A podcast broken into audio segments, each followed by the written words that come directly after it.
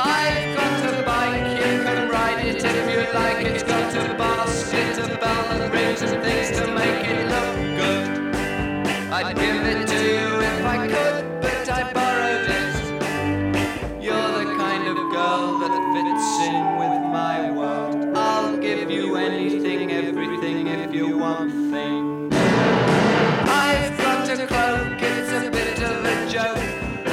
Welcome to Light the Sky and welcome to Pink Floyd. Glad you're here, and I couldn't be more excited to be stepping back into the year 1967 uh, to cover Pink Floyd. And uh, for those of you who are just joining us, uh, we've already done Van Halen, we've done Metallica, and we are going to be taking you on a journey of Pink Floyd. We are Light the Sky podcast, and we are four guys that did not grow up with this type of music but love it nonetheless. We are a track by track, album by album exploration of musical artists whose discographies spanned generations. Van Halen, Metallica, and now Pink Floyd. Think of us as making a movie for each episode. And at the end, you will feel as though you have explored at a documentary level every track, the highs, the lows, from Fair Warning to Saint Anger, everything in between. Uh, can't wait to get into Pink Floyd. They have a prolific dis- discography. Um, really, it's, I wouldn't even call it progressive rock, it's psychedelic rock. It's, it's just so, um, you know, there's so much here to, to unpack. So couldn't be more excited. I've got myself, uh, I'm the producer. We've got Kevin, the engineer. We've got Chris, the architect, and we've got Alex, the contender. Let me have that right. You guys there? And if you never listened to this show, uh, this is a uh, we chapter how we do this. We start out with an introduction. We go track by track.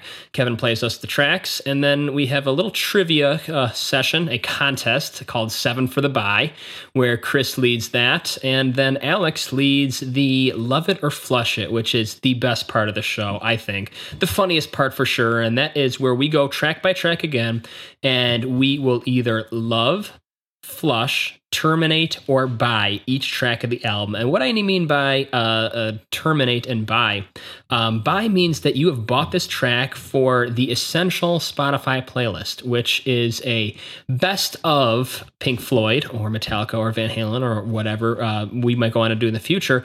Um, that is a bit more of a nuanced version, not just the hits, but the deep cuts, the ups and the downs, perhaps, because you would want to show this is how you'd want to introduce somebody to this artist. And we, uh, you know, it's fascinating to see the different uh, way that the playlists go. And then termination means it should be terminated from existence. This song is either not congruent with the album or might be so freaking bad um, that it just it would their discography would be better off without it. So stick around; it's a lot of fun. Let's jump into the show.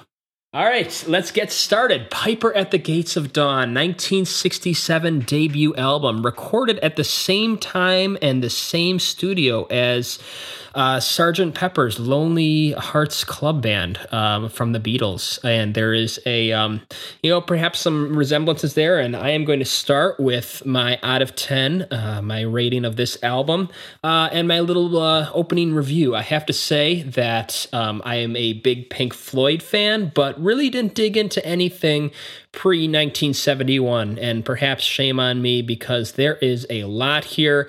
I might even go as far as to call this album the mitochondrial Eve of pro- progressive rock. Uh, and what I mean by that is that you can hear you can hear Pink Floyd, you can hear Queen, you can hear Genesis, you can hear Yes, you can hear King Crimson all in this album, which isn't even a progressive rock album. And really, Pink Floyd isn't even really a progressive rock band. I, I think you can make a strong argument from that. Um, but those are the titans of progressive rock from the UK. Um, you know, Rush being from Canada, Rush kind of being more on the Led Zeppelin tree of things. But this is this album is just a direct bridge between the experimentation of the Beatles and the Beach Boys and full out progressive rock. I really like this album. I really enjoy this album. And on a side note, and maybe this is just an appreciation from getting out of the 90s, with which we spent so much time in with Metallica. Um, if the 1965 to 1975, those 10 years, I feel like were the best 10 years to be in the studio, to be an engineer, and all of the innovation and experimentation that went on. So, this long winded opening review will result in a nine out of 10 for Piper at the Gates of Dawn. Shooting high, Whoa. I think. Oh, wow. I, I really hear that. I hear, again, I'll say it again the mitochondrial eve of progressive rock will, can be found in this album. Who's next? Uh, it is Chris, right? Yeah, Chris, give us your out of 10 opening review. Um, yeah, this is interesting because I mean, I because of my parents, I mean, I listened to a lot of '60s music uh, and even uh, my fair share of psychedelic rock. Uh, I it's funny with this record. I mean, this is probably as far as psychedelic records are concerned, this is probably the most British of everything that I've listened to. I mean, this is probably as quintessentially uh, British as you can get uh, of that era. I mean, compared to even compared to the Beatles uh, and other bands. I mean, because this again, this is '67 or maybe even including '66 a little bit. This is where the tide was shifting towards kind of uh, experimental, expanding your mind, uh, really getting into the kind of almost like the dream state of rock, uh, kind of getting away from the bubblegum and more more exploratory.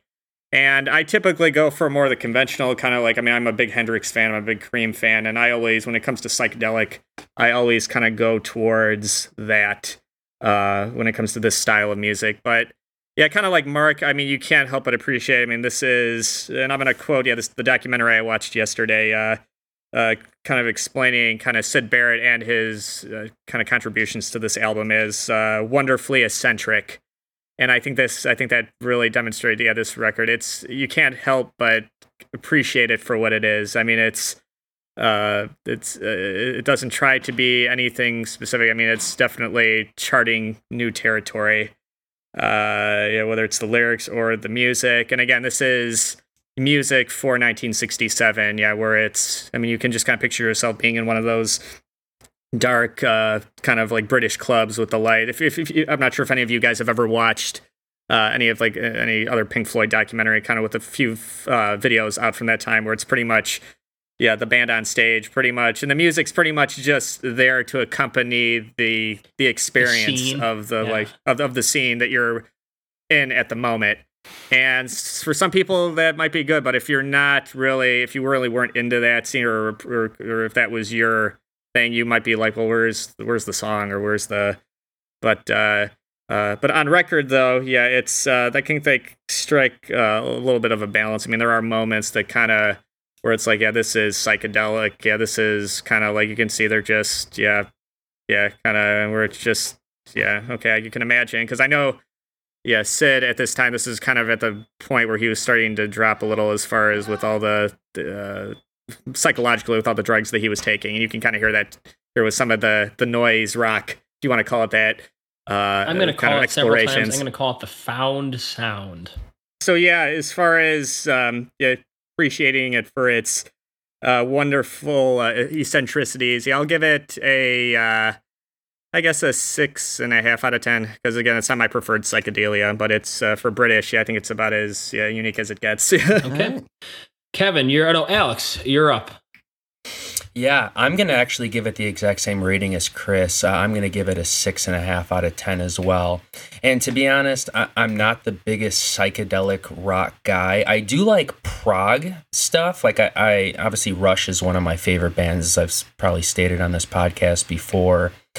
And I, I like, as Kevin knows, I've been in a psychedelic rock band and I listened to, I, I listened to this album and I, kind of heard some similarities. I mean, I, I went into that band not having it really be my cup of tea. So those guys were kind of introducing me into the world of kind of psychedelic rock. And it's like, okay, I can find some appreciation here. And, you know, I am a big fan of British music. A lot of my favorite bands are from, from Britain. I'm a huge Brit pop guy, like the 90s Brit pop, like Oasis and Blur and Stone mm-hmm. Roses and stuff like that. And I actually kind of hear a lot of those melodies in some of those bands, um, which was kind of interesting to hear. I will agree uh, on the pop sensibilities. Yeah, it's obviously it's very British, but um, there's some cool things going on. Uh, I, I, honestly, I like more of the pop, more the simple pop songs over the kind of uh, psychedelic ex- experimentation.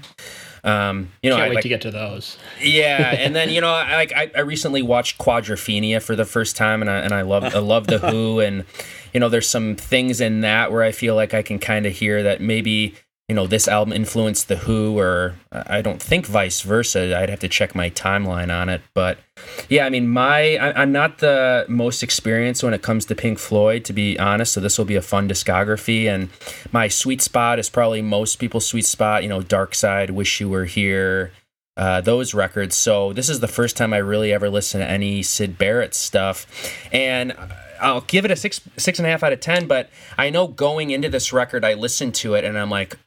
I, I don't like this. Like this is I couldn't remember anything. I listened to it once and I'm like nothing really stuck out to me. And I listened to it again the past couple days and it kind of clicked a little bit. Like a little bit. Yeah, that, It that's the same way. And. I'm like, okay, I kind of like find things here that I actually like, and I can put myself in the headspace, kind of. So, yeah, uh, I'll give it a six and a half out of ten, and maybe my score could go up. Kevin, close it out. All right. Well, yeah, I, I listened to this a bunch too. Uh, I don't know how many times, but it's got to be maybe four or five. Um, I'm not somebody who puts a lot of influence uh, on whether this album influenced uh, other bands I like or not. Um, it, it mostly comes down to whether I liked it. You know, when I was listening to it, for the for the most part, of course. You know, if if that ends up being a factor after the fact, well, that makes it more interesting to me. But uh, an interesting question popped into my mind inadvertently while I was listening to this album. Uh, sitting there, and, and this thought bubble, bubble just floated across the brain, and, and the thought was, you know, would I be, would I rather listen to this over Saint Anger? And the answer was no. So, you know, I'm not going to get mad. Yeah, I- I, am not, no, not, hold up. I'm not going to Yeah, get mad about it. I'm not going to give a long explanation. I'm just going to go ahead. I'm going to give this a two out of 10 and uh, we can move on. Yikes. Oh, God. I, Okay. I- I what a ca- I can't- slap I in can't- the face.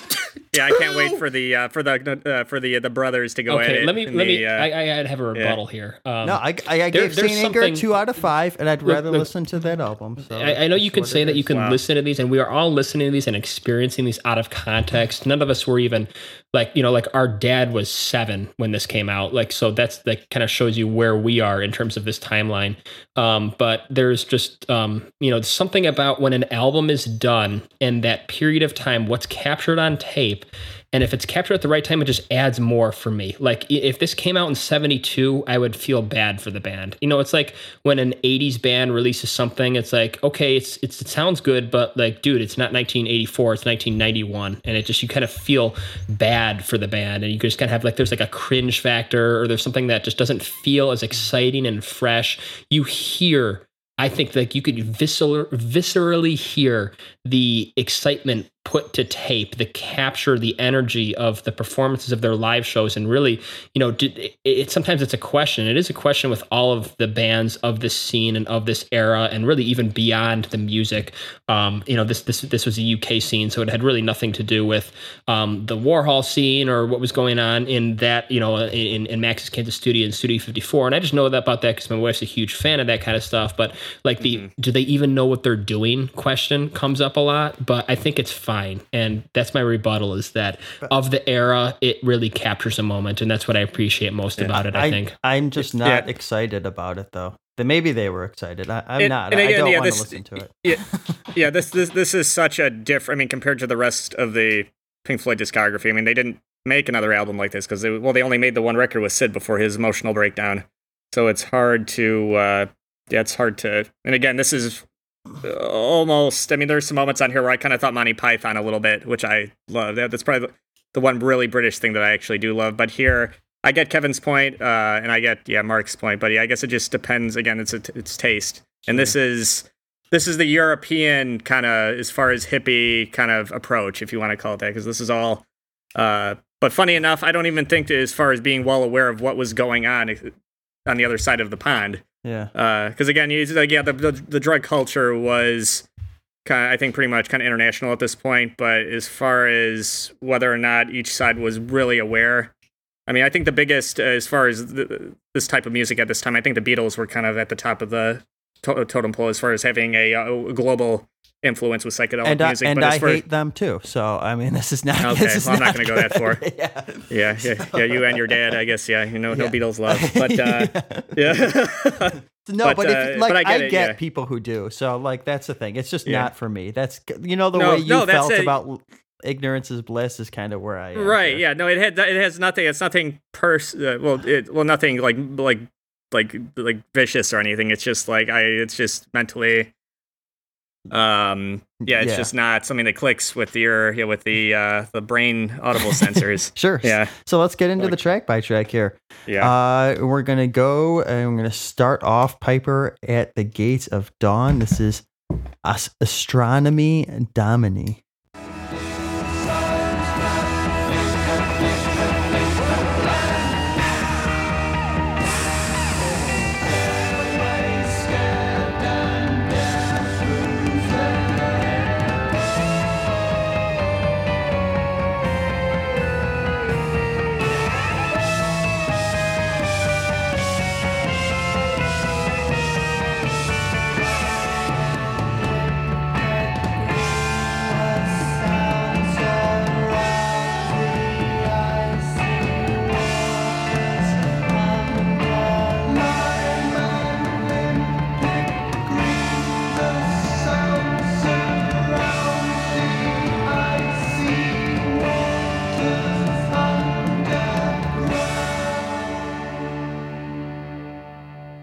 Again, I mean, this is again. It's funny. I have a hard time uh, as far as as, far as with listening to this record without because I've watched quite a few Pink Floyd docs, and I always think of just some of those old videos of them just in the what was it called? I think the UFO Club. I think was the main club that they were kind of almost like the house band.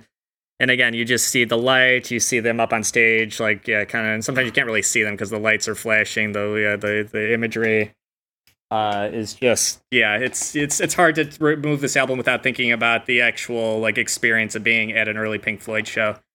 And again, it's uh, yeah, it's got that kind of cool little t- uh, kind of Fender guitar kind of riff uh, that kind of you can hear a little bit throughout the song.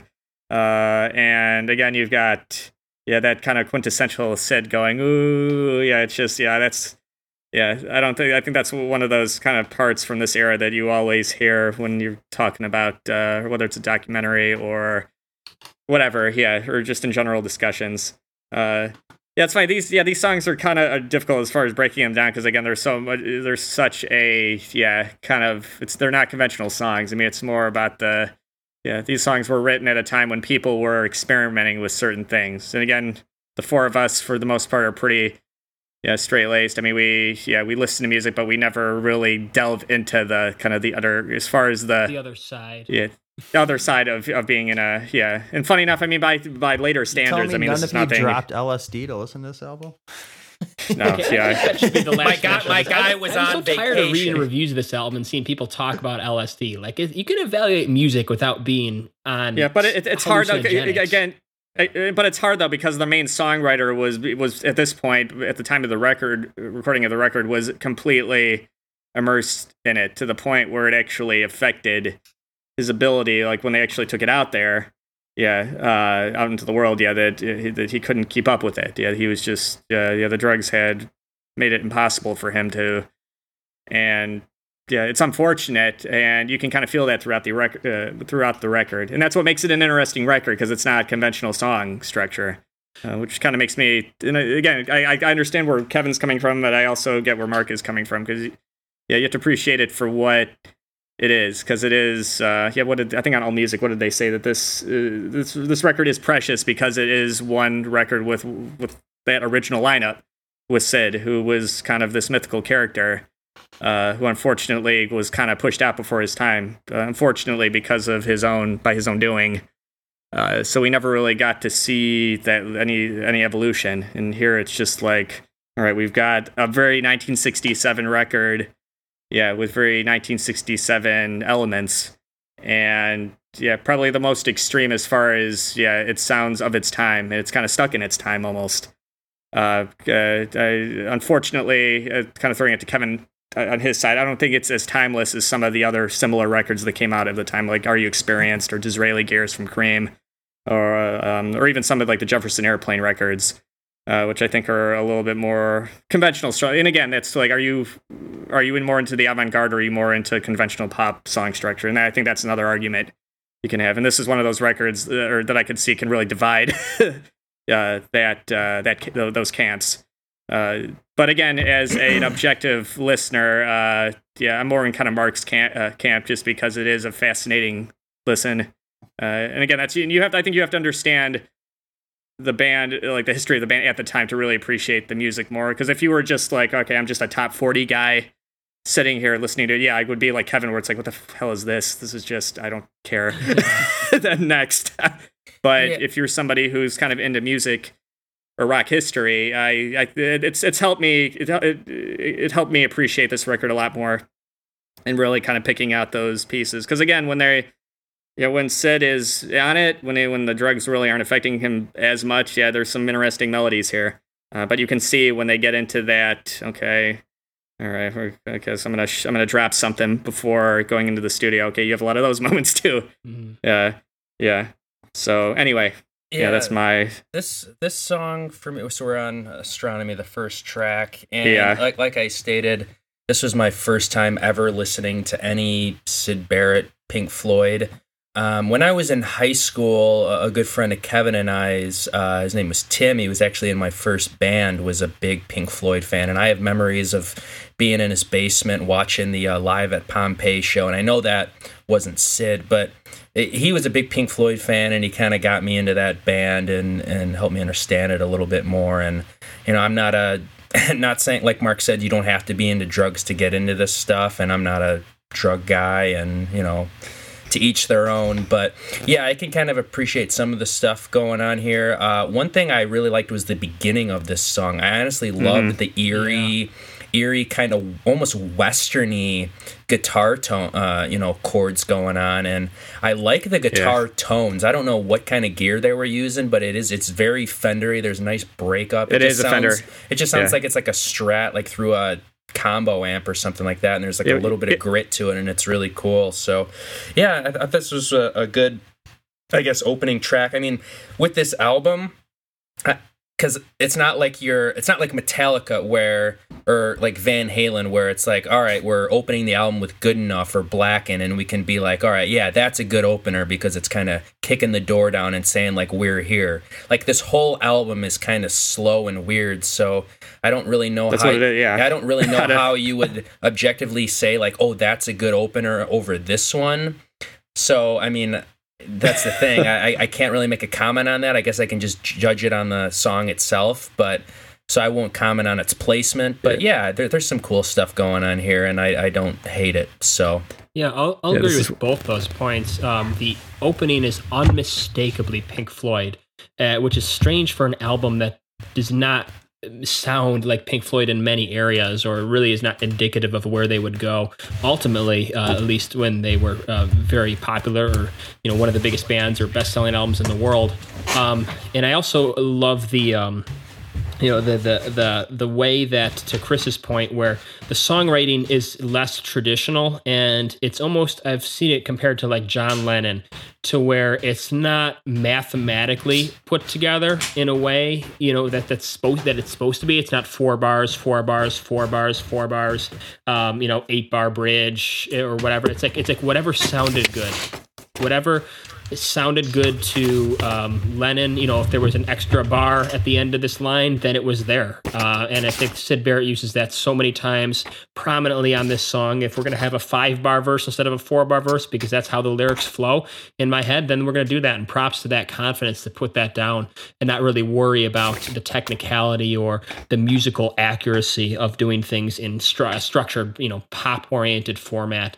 Um, and I really love the way that they put this together. Uh, uh, it just it's just so simple. But at 250 here, I just want to play the chord progression that they run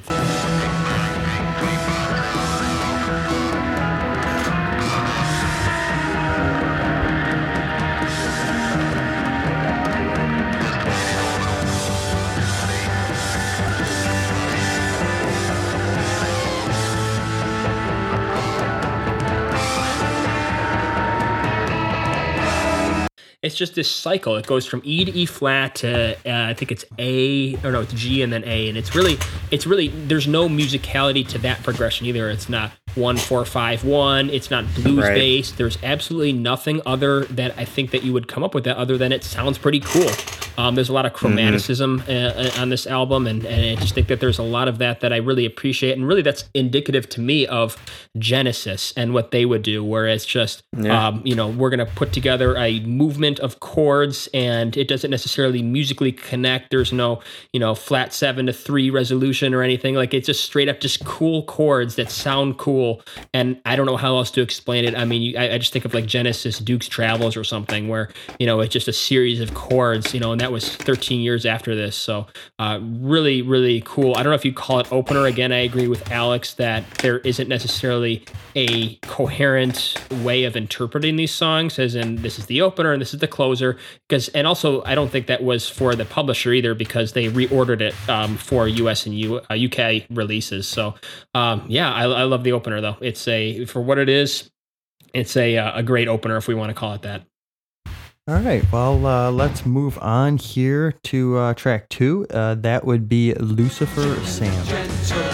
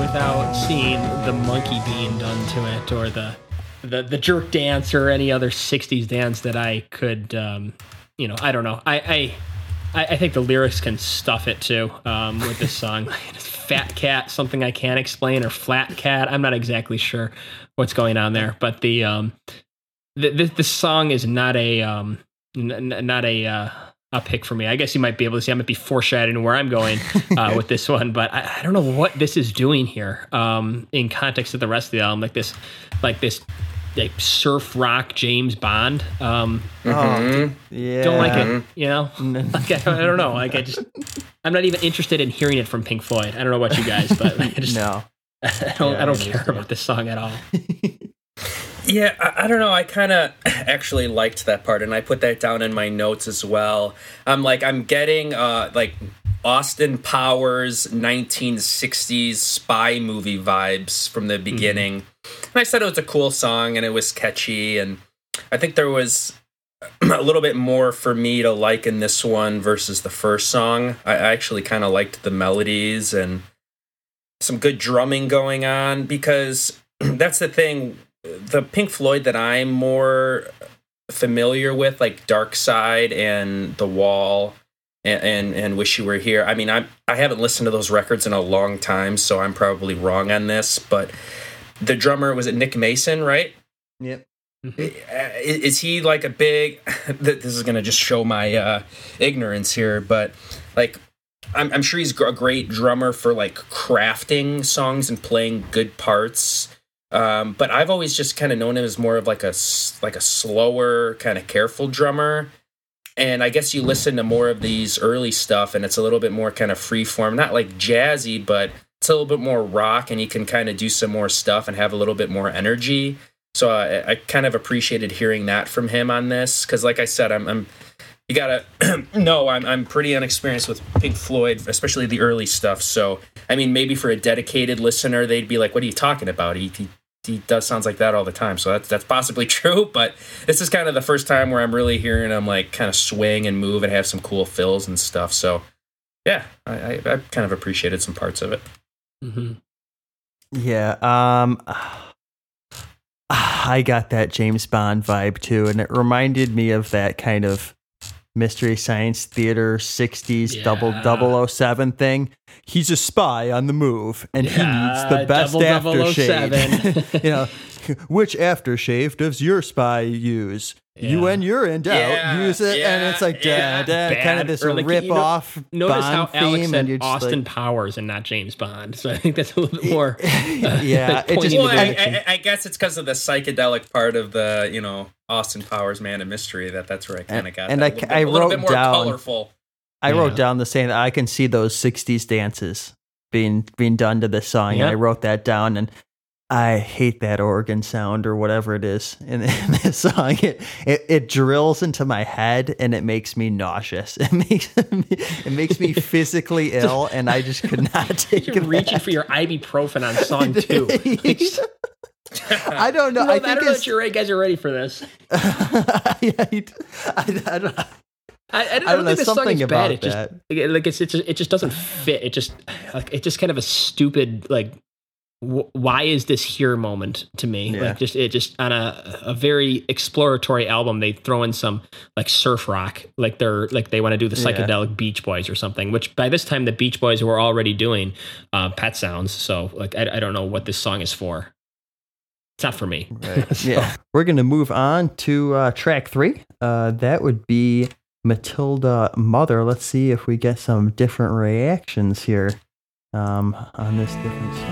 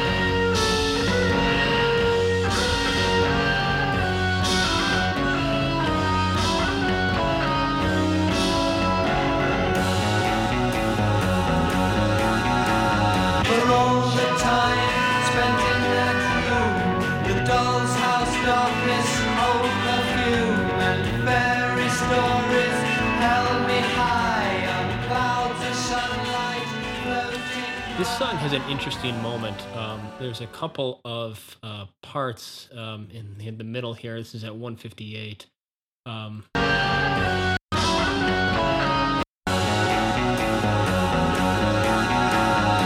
all the time spent in that room, the doll.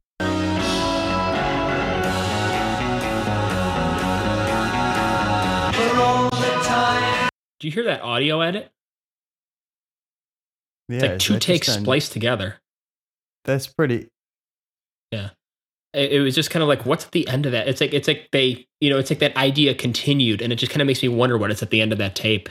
Um, considering how drastically the audio, like it stood out to me, just as like, whoa! And this is on the remastered version too. So, um, Hmm. you know, whatever were those on those tapes, they were lost in somebody's. Um, I don't know. Uh, Some, they're not they're not around because uh, they they left it in there. And I also wanted to point out a moment in this song too. Um, at two thirty one for those of you following along at home.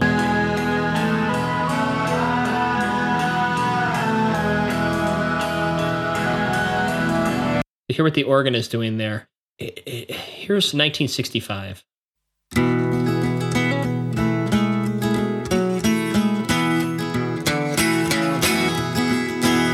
The Beatles, Norwegian Wood, off Rubber Soul. Um, pretty clear that it they were uh, directly influenced. And Pink Floyd is an interesting band because their influences are really aren't clearly known um, or defined, but uh, definitely a lot of Beatles in this first album, which I find to be uh, just again one of those moments in time of simultaneously recording at Abbey Road and experimenting in one direction with uh, Sgt. Pepper's, really just trying to control the sound uh, to be, create um, what they wanted to do, and Pink Floyd is really deconstructing sound and using equipment to destroy sound. So I think that's an interesting concept, uh, concept, and kind of where we were going with uh, you know bands that are connected at the beginning of your careers. I can't say that this might continue with Pink Floyd Floyd, considering that I don't know how many people would connect later Pink Floyd with the Beatles, but early on, I mean, that's just almost like a carbon copy of that uh, melodic idea right there.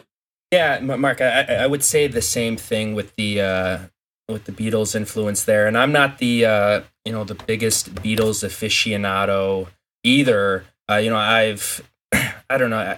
I, I guess just being coming from the 90s uh, maybe the beatles were bigger for you know my parents. And i mean obviously they were because they like changed music. And there's no denying their influence and no disrespect to them. But I, I think just they were one of those bands that were just so over explained that it kind of just turned me off from them a little bit where it's like so many people say like oh my favorite band is the beatles. And there's like you know people who i went to school with who like are just trying to say their favorite band is the beatles yeah, like, very because, pretentious. Because like yeah, your favorite no, but, band is Metallica. But, but there's like fan. there's and, and, and there's like sorority girls who are like listening to like top 40 pop club radio and stuff and then I'll like oh and they'll mention their like their favorite band is the Beatles. I'm like get out of here. Like what are you talking about? and it just it's like it's just like the poster on their dorm yeah, wall. it, it's like it's like the safe thing to say like uh uh I, I like the Beatles. Yeah. Like like that's like your somehow your credentials like your I don't know. That just stuff that annoys me so much. But I mean, we won't have to go into a whole Beatles thing here. Uh, I'll just say my, my Beatles record is Revolver because it's more of the punk record. But yeah, I, I, like Rubber Soul and I like some of those moves there. And yeah, I guess like like you said, they were recording what Sergeant Pepper's around the same time in the same studio. Is that right? At, at the same time. Yeah, that yeah that at was yeah that time. was the next yeah that was the point I was uh, gonna make. Yeah, they were in. Yeah, I think there was a story where Paul actually kind of popped his head in and saw that uh, and kind of said hello and yeah, I don't know, just just trying to make them feel welcome. But cool. yeah, they were. Yeah, they were they, they were recording yeah those two records at the same time. So you can going back to what Mark was saying, you can see. I'm sure there was a lot of Beatles influence kind of trickling in because they were right next door. Would you I'm sure they probably heard about that. Just just the with the studio at that time, well, like an Abbey Road movie. Well, well oh, I know. I'm sure it was. Too. Yeah. Speaking of speaking of movies, and this will be my last point on the song, and then we can move on. But uh, I recently rewatched for like the fifth time. Uh, this is Spinal Tap, one of the greatest movies of all time. Mm-hmm. Uh, one of my one of my friends had never seen it, so we, we got a little get together going over at my house safely and uh, watched that movie and introduced him to that movie for the first time. And uh, I listened to this song today, and I'm like, this is straight up a Spinal Tap song. Like listening to the beginning of it, like the harmonies and how it kind of opens up. And I just picture them playing Stonehenge when they all have the kind of cloaks and they're reciting like the beginning sort of di- yeah. monologue. Nigel. Yeah is doing King it. Has ruled exactly. Oh, okay, so I think that I, influenced I, King Crimson, that then influenced Spinal Tap. Yeah, and, and, yeah, and then I, mean, I, is... I, went and I mentioned it to a friend of mine, who's a big Pink Floyd fan and he's a big Spinal Tap fan. And I'm like, dude, this song is straight up a Spinal Tap song. And he's like, yeah, I mean, I'm sure that movie was poking fun at like a lot of those kind of 60s bands. So maybe it makes sense, even though that's more of like an 80s movie. But that that's just kind of a, a thing that I heard listening to this first time. I'm like, damn, this sounds like, you know. Yeah. It, yeah, what was the what was the what was the one song from there? Look at all the flower children, or what was that? Exactly. Yeah, yeah, yeah, right, right, yeah. right. Yeah, exactly yeah, this is an era yeah that uh, has been parodied quite a bit. But uh, yeah, just uh, so I because I know I had to run off quick. We're on Mother Matilda, correct? Yep. Okay. Um, it's funny. Uh, I I think the yeah the documentary I was watching kind of pointed this out uh, with uh, Syd's writing that uh, he had the tendency to really kind of as far as putting himself back in his childlike state uh, and writing from the perspective of somebody who might be like my niece's age and doing it pretty well actually because yeah in this song yeah Syd's kind of talking about kind of sitting in his uh, like uh, about to go to bed and listening to his mom reading him fairy tales, and you can hear, uh, yeah, and some of the uh, some of the lyrical, uh, yeah, just all these very wild kind of, uh, yeah, kind of Im- imagery. Uh, showered silver on the people. Uh, yeah, all these weird. Uh, His Majesty was in command. All these weird kind of yeah, with silver eyes, the Scarlet Eagle. Yeah, very kind of uh, yeah, very uh, yeah, almost like he's yeah trying to recreate from his childhood. Yeah, just things that he was read to. And that's a theme of this this UK acid pop scene. The um, I guess you would call it the, uh, the confidence of childhood, or the mystical world, and the orderly perception of how things should be. Definitely something that was uh, uh, utilized um, by not just them, but other bands of this uh, arena. Right, right. Um, so yeah, it's it's it's it's fascinating because again, I can see why, and I, I'll probably mention this a few times. It's it's such a it's such a snapshot in time. You know, whether it was looking at Syd himself and his mental state, yeah, what was going on musically. I mean, it's yeah, it's it's it's definitely a wild ride uh, into because again, I mean, you look at even the way that the, the lyrics are written are, are are almost yeah, I mean, they're about as unconventional as you can get. I mean, unless you were inside his head and what was going on, which I'm sure was probably a nightmare. Uh, but uh, you you kind of it makes it yeah very much a historical piece. Now, isn't that Uh, the, the, yeah. the goal of great art is to create something that will take the observer, viewer, listener on the perspective of what you see and what you're going through, and then you know see how they can grow from that as as the viewer. I mean, isn't that really all great art? I mean, I'm arguing this from Yeah. a perspective of of artistry rather than musicality. Um, but I, I, it, this album nails it, in my opinion. Uh, Kevin, you seem to disagree. What are your thoughts on this song? Ah, you, you know what? This song, not too bad in my opinion. Um, I like some of the things that are going on here. I'm not. I'm unsure about the lyrics. Chris, you mentioned some of the lyrical content. I don't know whether the lyrics necessarily speak to me personally, and, and that's one, Right, one- yeah. that's one of those things. Like, you know, you're talking about art, and of course, you know, we all have the Yeah. art as a subjective kind of talking. You know that that comment all the time, but you know that there's so many different sides of art to music when you're talking about lyrical side to it the musical side to it um, musically I, I i don't mind this song um the, like i said the lyrics didn't speak to me i, I do like the harmonies that are going on i kind of do hear the spinal tap thing now that alex said it Yeah, it was the key that unlocked that reference. And that's yeah, it's like it's unfortunate in a way because you know now, yeah, now I'm thinking of it, but the um, dwarves are going to come out. Right, but that that's not going to make me hate it. Actually, this is kind of one of the brighter songs on the album for me, honestly. It, it, it's a bit of a warm blanket too. I think. Yeah, I I would Yeah. actually agree with that overall. You know, as somebody enough, who yeah. gave it a two out of ten, I, I'm going to say that this is was wasn't one of the bad songs for me. So yeah, um, we can uh, move on, I guess, unless anybody's got anything else. Um, and we're going to go to flaming.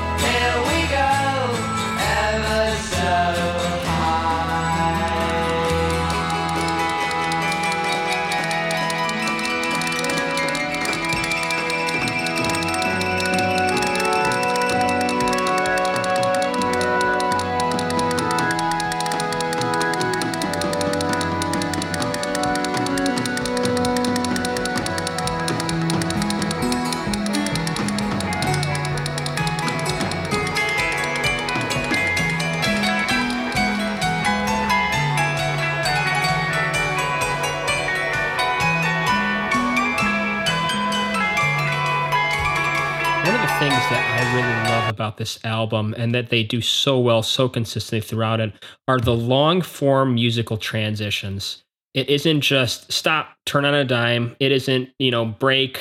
You know, the the the, the breakdowns are long. It's almost like when you're editing two clips in video and you take that transition, get that crossfade, and you put it in between those and you drag it out. And it is a, you know, a two minute transition. Really, you just hear the little clickers come in and you hear the the the little honky tonk piano starts to to, to Mhm. play and and it, like it takes it isn't just like stop okay new musicality uh, like it just fades in and out of itself and they just execute that so brilliantly and it's really evident on this song. I also wanted to point out a uh, a harmony that I just love. This is absolutely a warm blanket moment for me.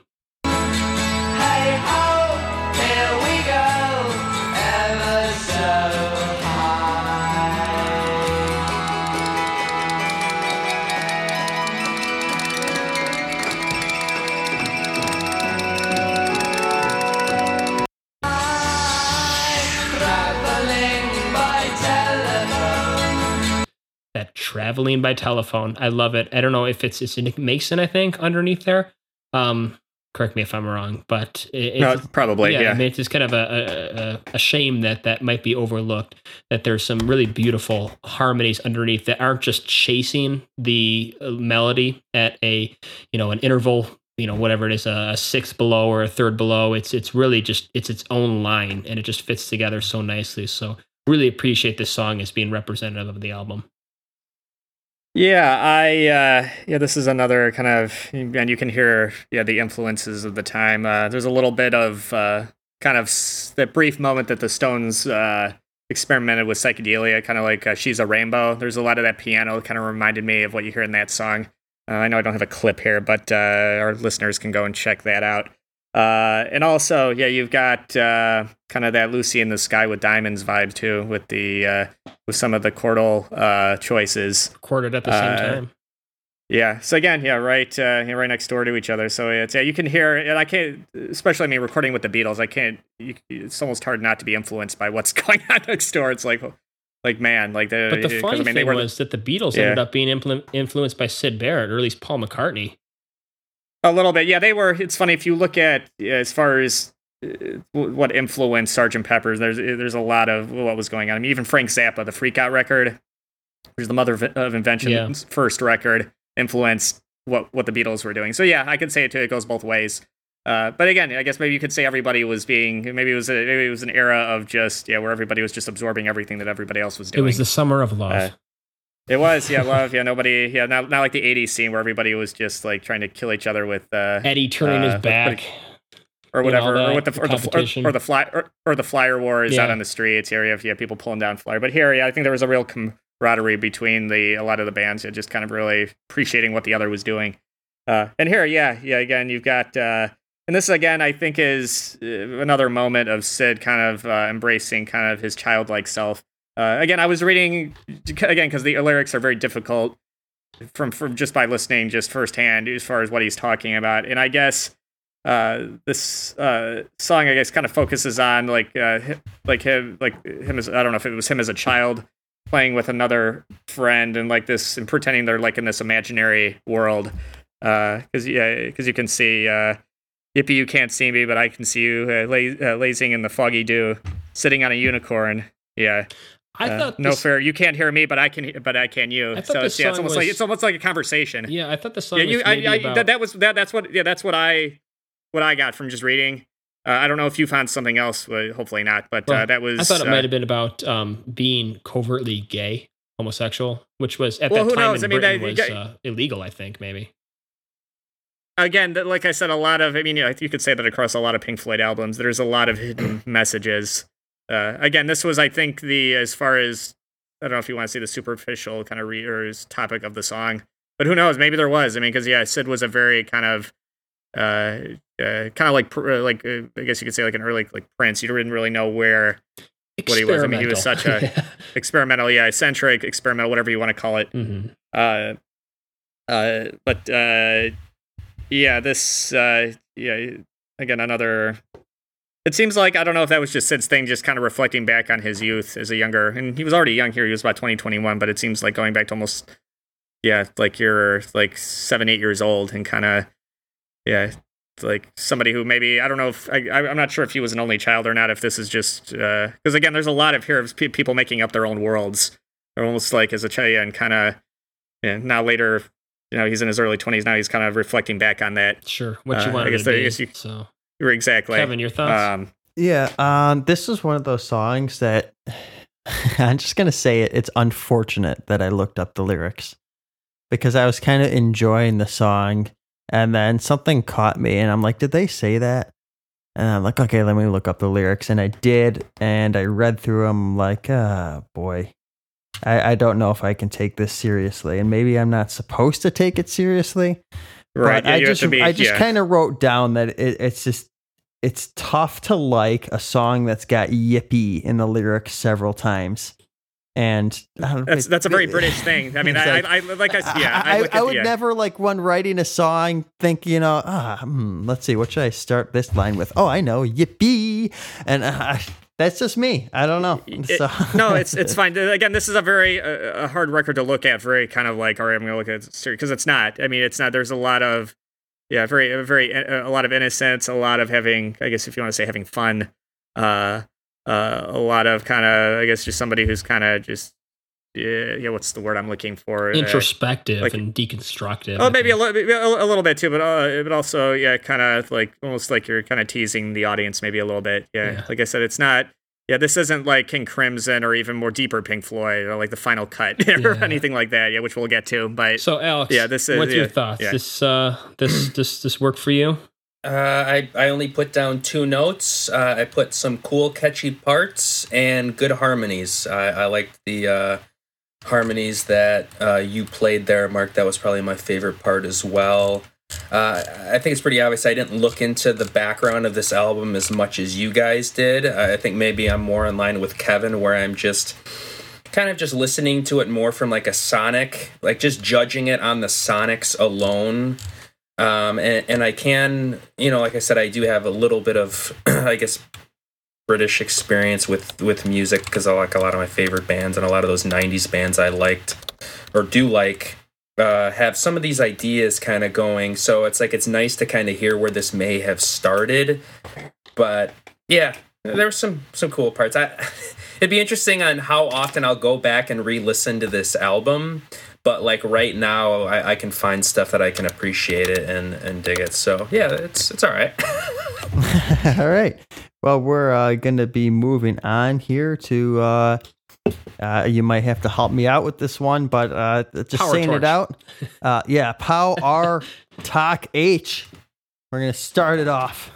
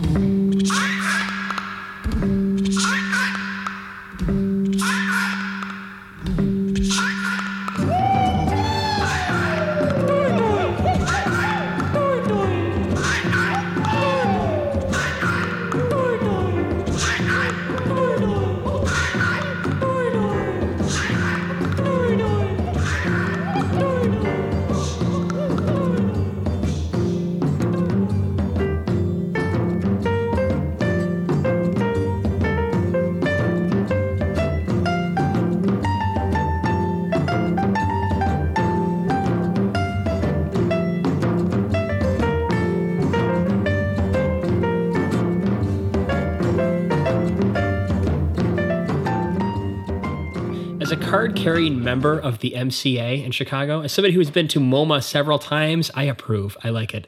I think it's experimental. I think it's, it's something that is is is so interesting uh, to me to be able to blend that and take it to where Pink Floyd is going. I like it a lot, and I know that it might get some strong opinions. And I was the guy that whenever Eddie started doing this on Van Halen records, I was the first to tell him that to get this off of my Van Halen, get your experiments off of my records.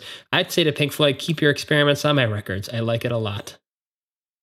Yeah, this is one of those, yeah, where I'm gonna have to break with uh, my buddy over here. Uh, I don't know. This f- sounds like, I mean, it's like the first uh, up until this point. I mean, it seems like they've got a real kind of grasp with the psychedelic, kind of like, okay, they kind of know what they're doing. Here, it, it feels like they're kind of forcing the weirdness onto their audience. Like, oh, okay, let's just throw in some weird bird noises and some weird kind of screeching noises.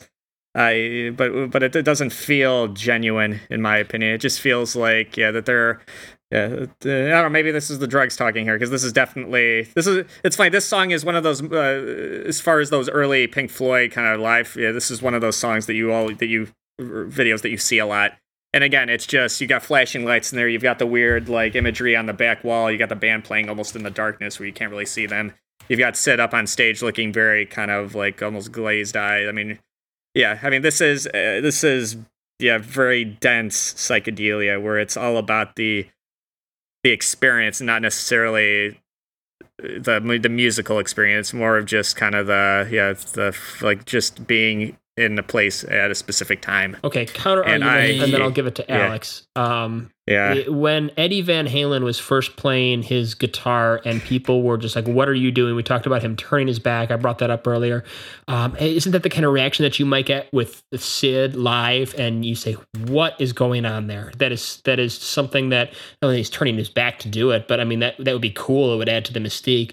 And Yeah. they're experimenting everywhere else on this record. They're experimenting um, instrumentation wise. They're experimenting in the studio, studio trickery with the equipment that's available at that time. They're experimenting from a music theory perspective. Why would they not experiment with the voice as well?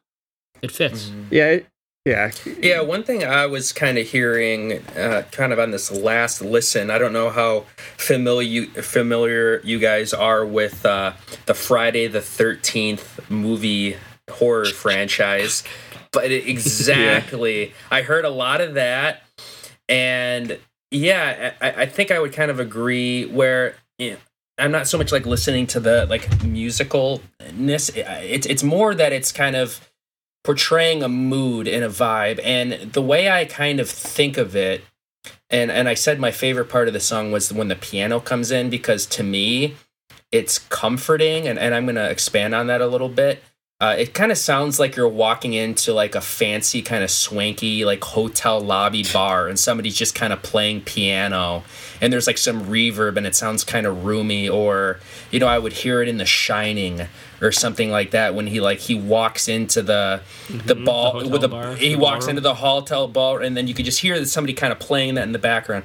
And you know chris you kind of mentioned maybe the drugs we're talking here and i i've never taken psychedelic drugs before um you know i've been I, I guess in the different states of mind using uh, like drinking and stuff like that but uh, I'm usually kind of a paranoid person when it comes to that, so that's why I stay away away from it. Yeah. But the I, I'm gonna I'm gonna I'm gonna mention the paranoia here because I think maybe this is what they were going for. I don't know, but you listen to that beginning and it's kind of creepy and scary and eerie, and I could just picture somebody on a drug trip listening to that and like freaking out because I feel like everything would just be kind of intensified and they'd be hearing these weird kind of bird and kind of scary noises and then all of a sudden there's this kind of calming comforting piano that kind of comes in and maybe it kind of settles everything and kind of brings you back a little bit and, and kind of brings you out of that paranoia a little bit and that might be a sort of a weird take but that's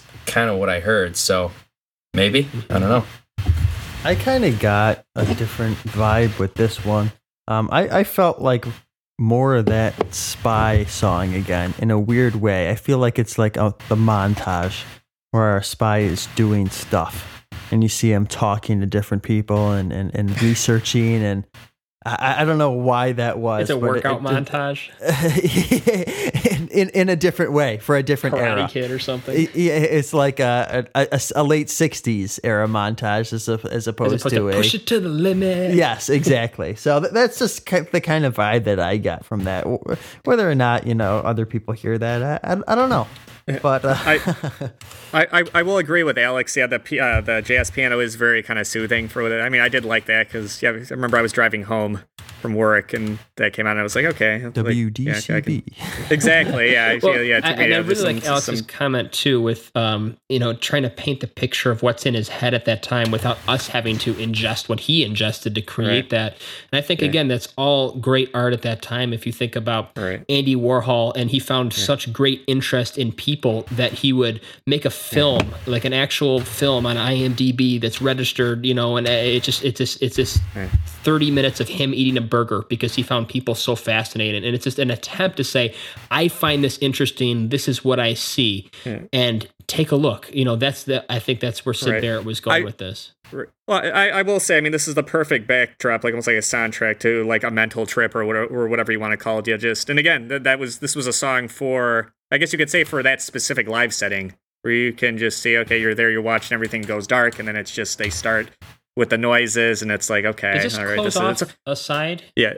It's it's almost uh oh hold, let me it's almost like performance art maybe yeah where it's not necessarily conventional again because again this is a non-conventional record but uh, I guess yeah I guess it's performance art I guess you could say it's it works um and again, it jumps around even as far as performance, like very atonal performance art. It jumps around on here. You've got the rambling in the beginning, you've got the piano, and then you've got, and I had it marked down on here, the mental uh, meltdown around 155. Can you play that, Kevin?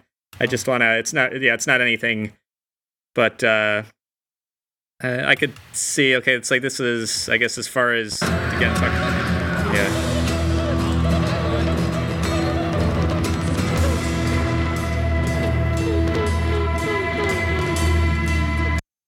You got the flashing lights, and I can imagine if you're having a bad trip during this part of this section, I'm sure that would be a total literal nightmare. Mm-hmm. right?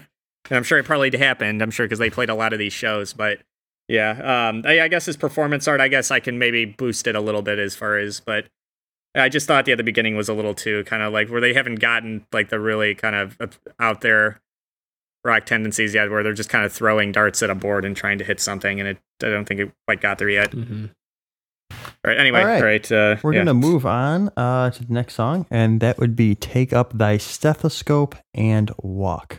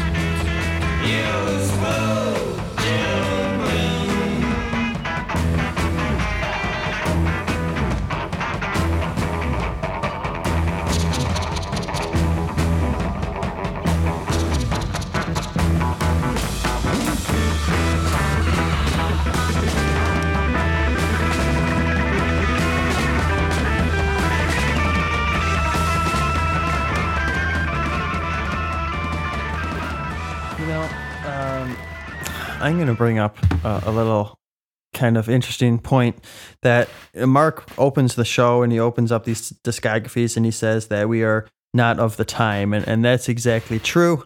And that's why uh, these experimental songs and, and some of these different sections don't like speak to me in a way. And as I was listening to some of this, the last song and, and this song in particular, I'm just thinking in my mind, man, if if if I made this today, everybody would just laugh at me. But every review I read of it, modern early review, it's just it's like the greatest thing ever. It's a 10 out of 10 stars. You know, this is the coolest thing. And I couldn't, you know, I was actually looking up and I could not find a negative review on this album.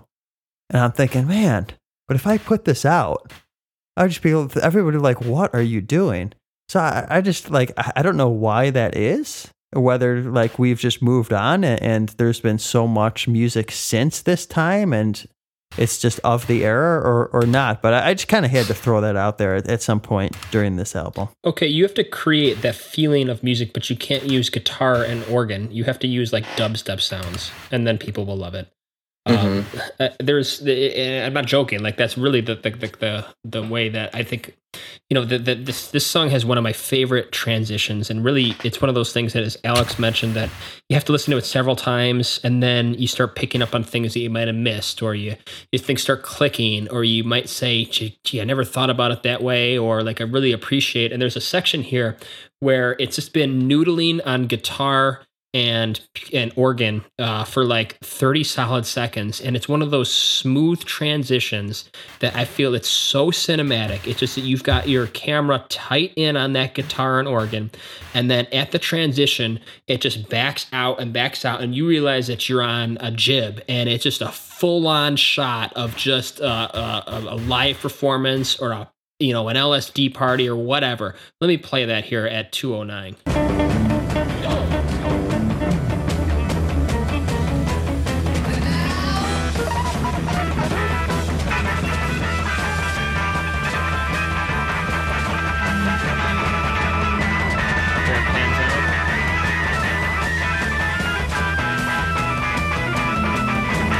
I love that part so much that the guitar and the organ switch sides on in, in stereo, and it just it feels so much, especially as the activity level. It's so orchestrated.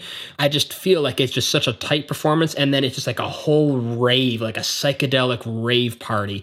Um, you know, coming. It's almost like the Van Halen beach party we talked about, but right there at, at like 220, it's just so pretty. I love it.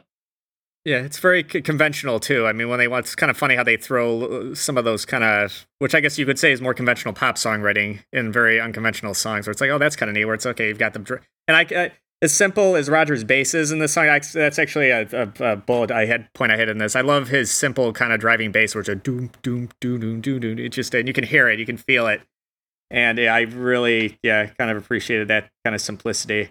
Uh, yeah, here is another. Uh, uh, a lot going on here. Uh, kind of getting early Cream vibes. Yeah, kind of off the first Cream record here. There's a lot of those kind of as far as with the vocals. Uh, kind of remind me of like what Eric Clapton and Jack Bruce were kind of their the way that they shared vocals early on. Uh, I also yeah the, that guitar the, that you were pointing out, Mark. Yeah, kind of very kind of chaotic, kind of really like almost like you're grinding into it. Uh, also kind of gave me like uh, with the the Byrds. I know a lot of you guys are probably lost, uh, but uh, anybody who's who's listened to 60s music, like on uh, like Eight Miles High by the Byrds Yeah, you've got that. Uh, I don't think it, it, wasn't a 12 string here, but the way that he plays uh, the uh, the chords on here is very kind of reminiscent of how uh, Roger McGuinn played his 12 string on on that song, where it's just like it's it's it almost has a weird kind of uh technical uh kind of. Uh, can you guys hear me? God, I cannot stand this. Can you guys hear me at all? Nothing. God. Are you your extender plugged in? Yeah, everything's plugged in. I mean, nothing's changed unless if I don't know. Well, the, the fire. Yeah, right. yeah. It, it's almost it's almost a joke. I mean, really. Okay, okay, can you guys hear me now? Yeah. Okay, I'm about to yeah call it a day. Uh, what was my point? Uh, but anyway, yeah, a lot of yeah, as far as a lot of the playing on here, okay, it reminded me a lot of some of the other bands that were out at the time. Again, like Cream and uh, and the Byrds, as far as uh, the the vocals and uh, and the guitar playing are very kind of percussive. Sure. Uh, and I really appreciated that. Um, yeah, this is a, I do have one kind of criticism. This kind of goes back. Um, uh, and I know our the last two bands that we covered, I kind of did this where you have like what I call those uh, like okay, pulling open the dictionary songs and looking for yeah, uh, where it's again, it maybe it fits in with the psychedelic kind of feel where you got yeah, a- aching head, gold is lead, choke on bread, underfed is lead, invisible kid living off the grid. Yeah, I know. Yeah. yeah, it's, it's stuff um, like that. Uh, stuff like that drives me nuts. With a song that has really kind of cool instrumentation here, yeah, the lyrics just. But I think they're very. I guess they're very much in with the times. I mean, as far as just the kind of obscure, like, okay, we're gonna throw. Okay, what are we talking about? Hey, can't blame Syd like, Barrett uh, for this one. This is not a Syd Barrett song. right. Yeah. yeah Anyway. Yeah. All right. We're gonna get to uh, one of the, I think, one of the most known tracks on this album, perhaps, um, which would be Interstellar.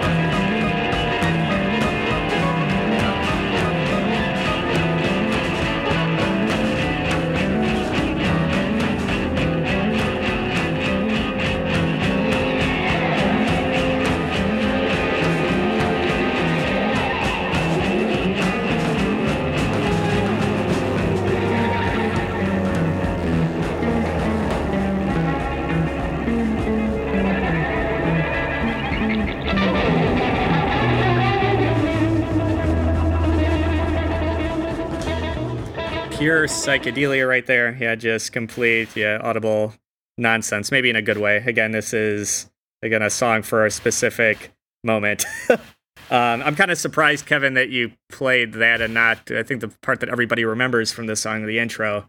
Can you oh, please play that? Yeah, I just so I can. There was a part that everybody remembers from the song. Yeah, I'll, it's I'll the main. That, it's yeah. it's it's the main guitar. I just yeah, I just like the bass that never ended. Dun dun Dundite. Oh, I know. Yeah, Dundite. it's. Uh, I mean, this is a Dundite. ten. This is a ten. If you want to talk about it yeah, here we go.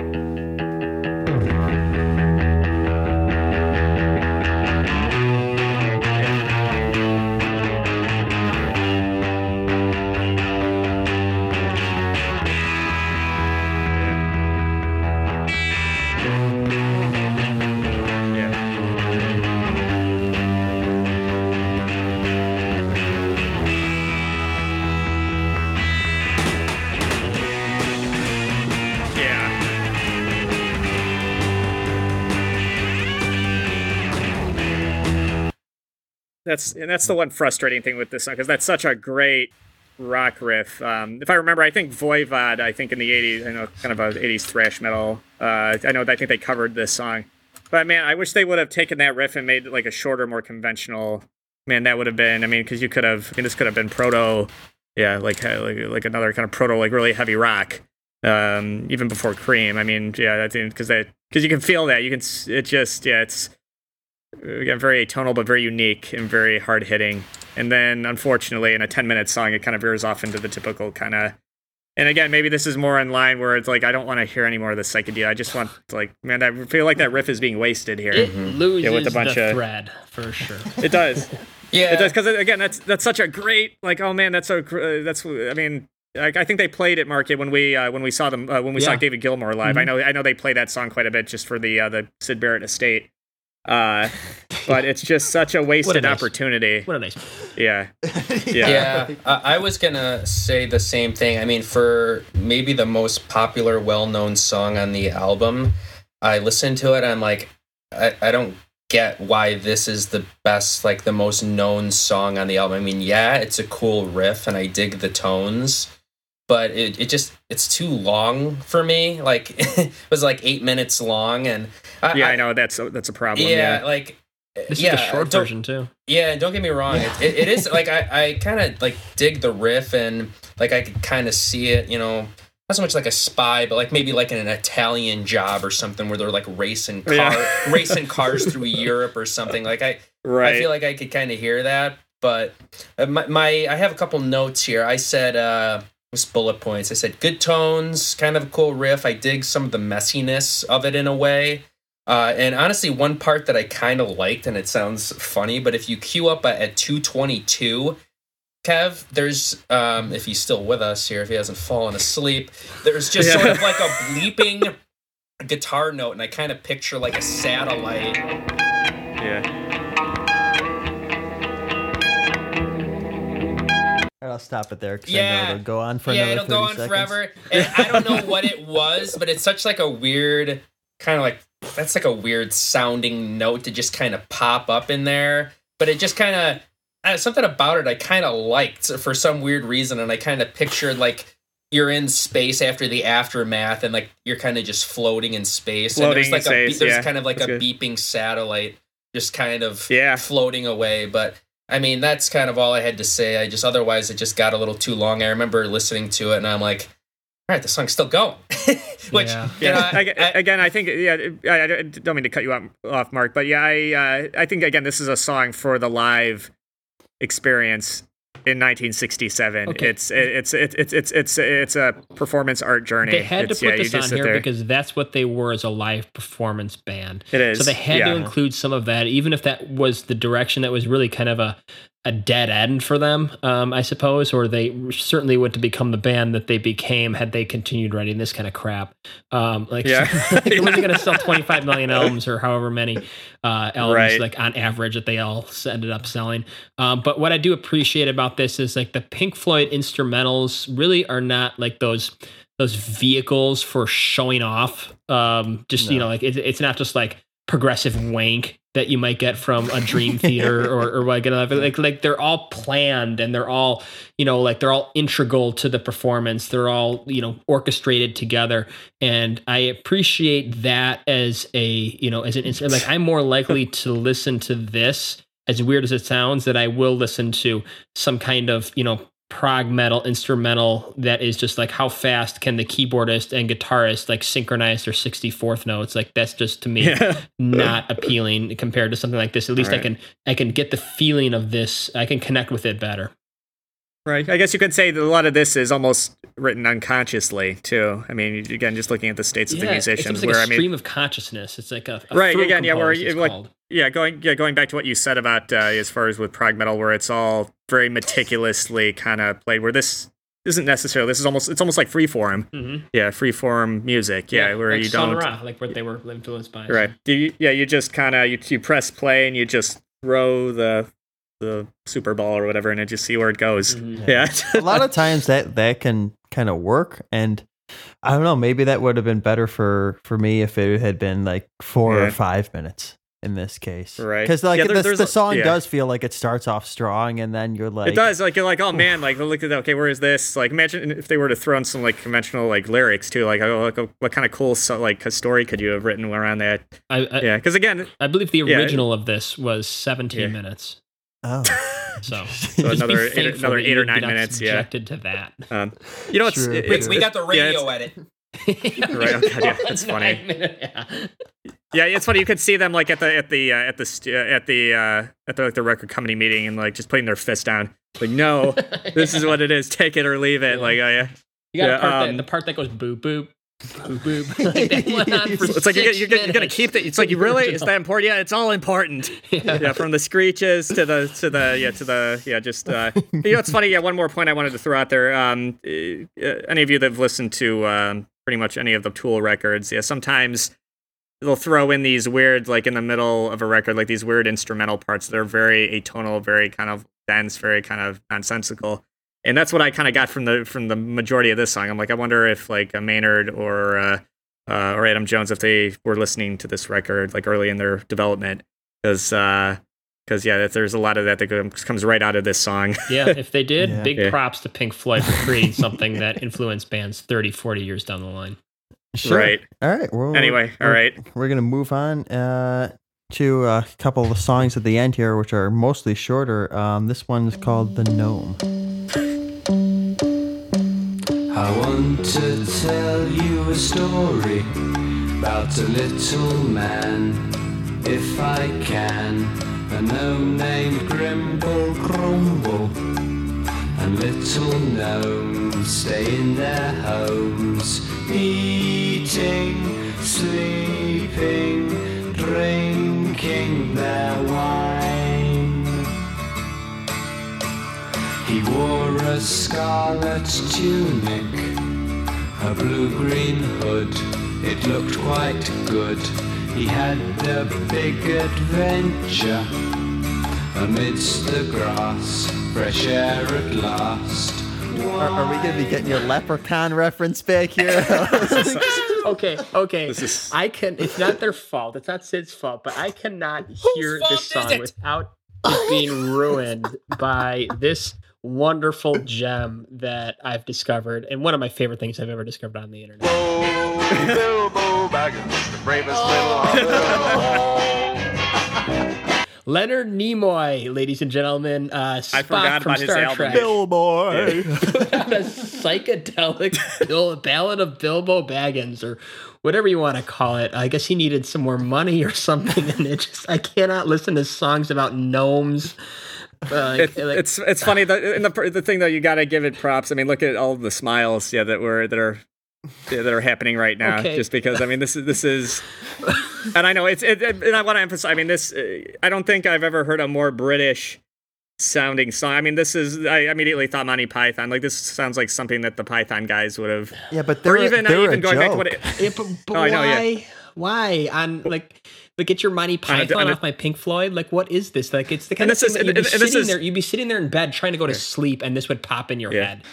Like, it looked Right. quite. Well, good. look And at- just look like at- what we were talking about, yeah. globe yeah yeah keep my songs about gnomes off my vinyl. Is yeah, that what keep we're that. gonna? What was that? What Yeah. was uh, Never- James never thought I'd have to say in, uh, that. Metallica, like Yeah. whatever that is. Keep it off Pink Floyd. the hurdy-gurdy Right. Yeah. But yeah, as far as soon as I heard the name, yeah, Grimble Grumble. I mean, that is British in its densest, most fundamental form. I mean, you can't. I mean, no American or anybody else on this planet could have come up with a name, unless you lived in the English countryside in the '60s. These Yeah, comments, that-. These comments on this Bilbo Baggins video. Or- Spock has I'm been sure great. smoking dilithium crystals again. The '60s, a time where you could pick up chicks by singing about hobbits. Like, why wasn't this in Lord of the Rings? like, okay, that applies to Pink Floyd. You could like sit there and pick up chicks singing about gnomes.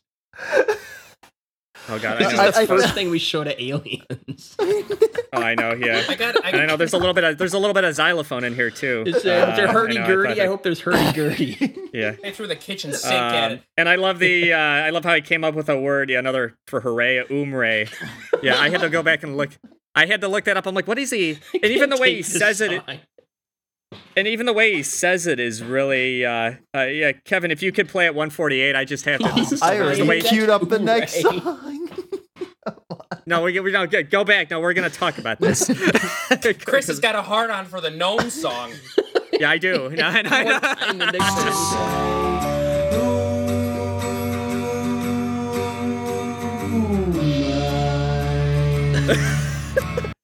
It sounds like he's going like. "Mm, I, I gotta. like I said, I couldn't. Like I want. I want. I just want to trash this more than. But it's just like this is just so much fun. Yeah, I mean, honestly, you can see. honestly, Oh, oh, there's oh. something about this song that I kind of like. Like out of the last couple songs where it was getting into the psychedelic territory, I'm like, all right, like take it easy, all right, guys. but this one I kind of liked. Like it sounds like It's- it sounds fun. like It's- something in Willy Wonka. Like Yeah, it's like a I- gnome's going on adventure. yeah. He's drinking Like, wine I- with his that- buddies. that's what- You're like, that- okay, now this that- is that's what I this is that's just what perfect. I said at the beginning of the episode. Like I actually like more of the like I don't know if you would call this a pop song, but less of the psychedelic Alright, kind of uh. crazy riffage and Alright, the so- so- actual song structure with vocals and stuff. And I even hear kind of like I don't know if this is like their one goofy song on the record. I, I wouldn't even know to say that because I feel like there's a lot of weird stuff going on. I don't know if I could say Yeah. like, oh yeah, this is the one song. Like this is like the uh you know the loss of control or something. If you if you listen to our Van Halen podcast, there's like that one kind of outlier, like oh the or like an inside, like oh the band's Yeah. just having fun. And I, I, I feel like I actually I hear some '90s Brit pop in this a little bit, like maybe Yeah, like they on the yeah, Blur to and say- stuff. Like and, and Oasis, they did that too. Where you if you listen to the first couple of Oasis records, I mean, they never get as goofy as this, but I feel like there's always like at least one song on their album where it's a little, a little bit more fun and kind of tongue in cheek with the rest of the. S- You're trying the to rest of the con- songs. you're trying Bang to convince us. You're trying to convince know, us here, uh, Alex. Yeah, and uh, I- I'm I'm not- just gonna no, say, no, no, I'm no. just gonna Good to say, see you supporting this album. I've been kind No, of quiet I- on this. I'm- end. I don't know if I'm the Ballad of supporting- I Bilbo Baggins comes up, and he's I don't there. know. You know- I don't know if I'm supporting this album. I just like it, it is as much as we joke about this song. I I didn't mind Did- it.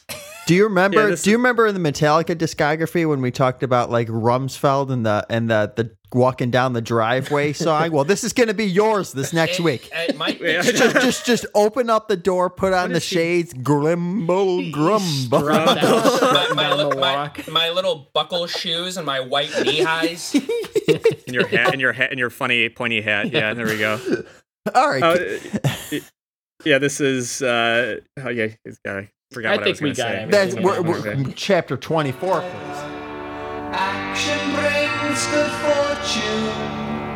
Sunset.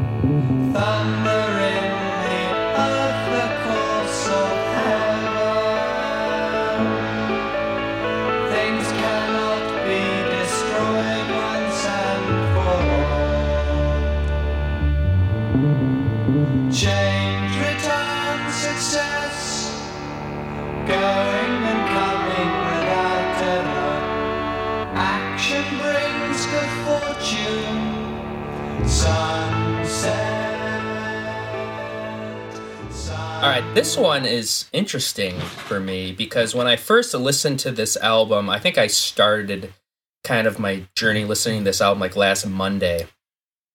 And for the majority of the album, on my first initial listen, I'm like, nothing is hitting for me. Like I can't find really anything I like. And then this song came on, and I'm like, all right, I, I like what's going on here. Like there's a catchiness. I love the harmonies.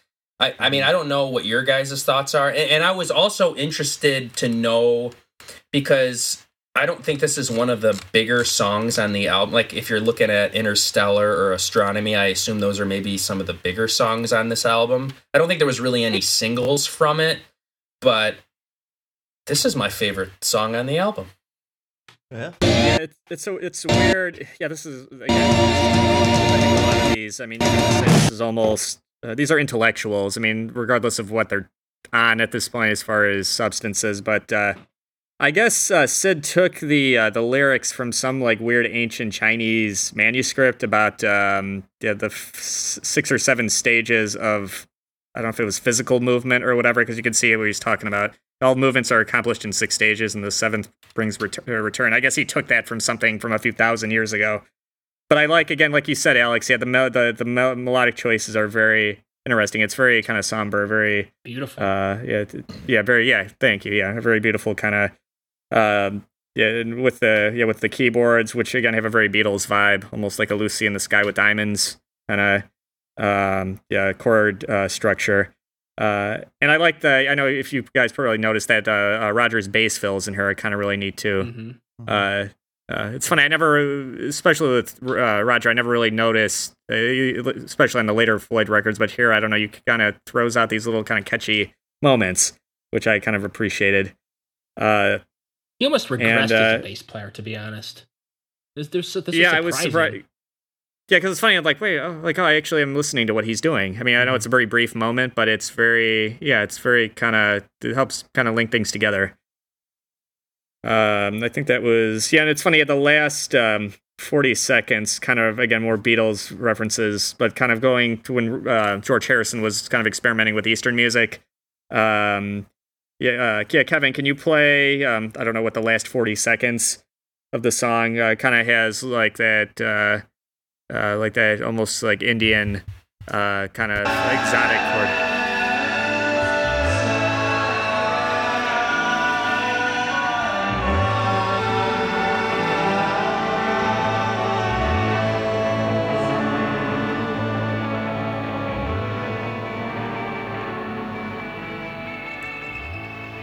Yeah. Very much kind of like a spiritual journey kind of feel to it. hmm But uh, Yeah, this song is is like I said, it's it's beautiful, and you know I I hear yes in it. I would love to hear Jon Yeah, Anderson yeah. sing over this. Um, Mhm. You know, I, I I'm a bit tired of Sil, Syd drilling his vocals. He's done that a couple times on this side of the record. I don't know why he does it here um, so frequently. Uh, I also hear a lot of this right here, and it just it's so so serene and pretty, and I just almost hear that it. I don't know if it was a direct influence or not. They were influenced by many other things, but let me try to cue this up for you guys. I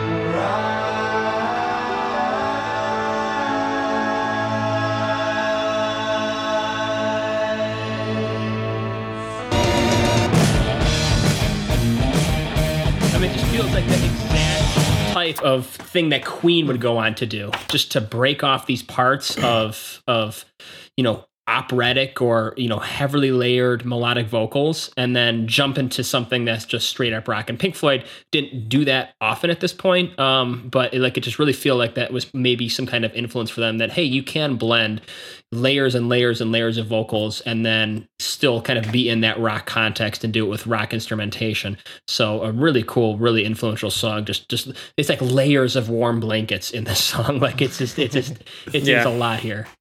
Sure. yeah, it was one. Yeah, yeah. When I first listened to it, I kind of like, oh, this is kind of like a weird kind of like chanting, almost like a uh, kind of weird religious kind of vibey kind of ch- cool choral.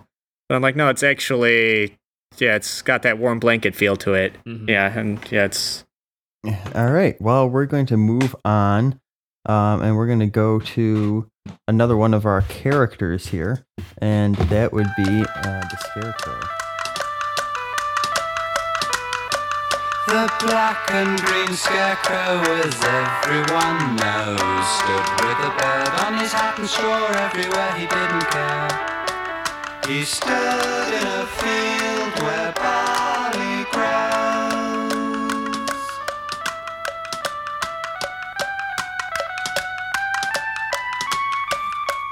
head did no thinking, his arms didn't move, except when the wind cut up rough and mice ran around on the ground. He stood in a field where barley grows.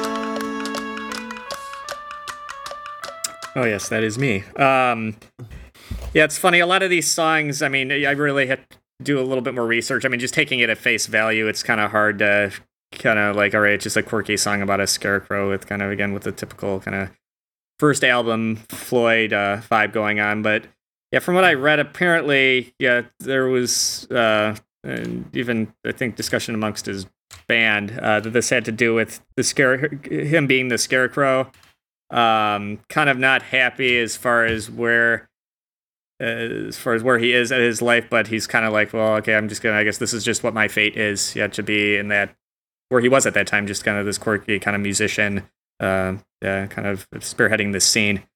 Uh, uh, it's funny, Mark. You were talking about as far as yeah that the hurdy gurdy vibes, and you can kind of hear it a little bit on here. Yeah, Uh, the- at one at one thirty six, Kevin. Yeah, I know it's not a hurdy gurdy, but it's yeah, but it's got that uh, uh it's got that weird kind of. Again, I was listening to that to this part. I'm thinking, yeah.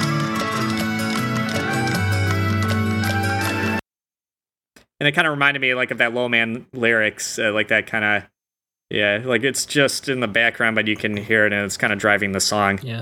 Well, Uh, it's, it's a cello, and I love the organic Yeah. feel of a stringed instrument at this point. Right. Yeah. Yeah.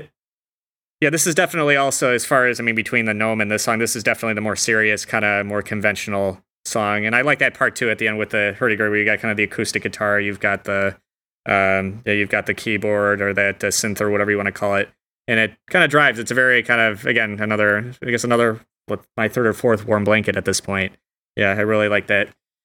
The, the one thing I'll, I'll criticize this album for, I think it's my primary criticism for it, uh, besides that stupid uh, Austin Power song, uh, is that I just don't understand the album order. I, I really don't. Like, why is the back half of side two loaded with quirky, um, you know, warm blankets and, and more experimental songs? I, I, I don't, I don't, I don't, I don't know how to interpret this album really.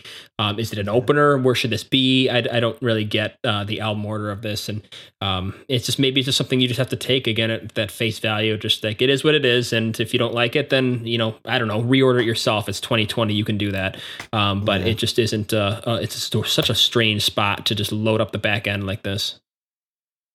Hmm. Oh yeah, I, I kind of understand where you're coming from because you wouldn't necessarily like you'd put somebody off by opening up with the gnome, but where Yeah. do you move some of these other songs? It's tough. It really is.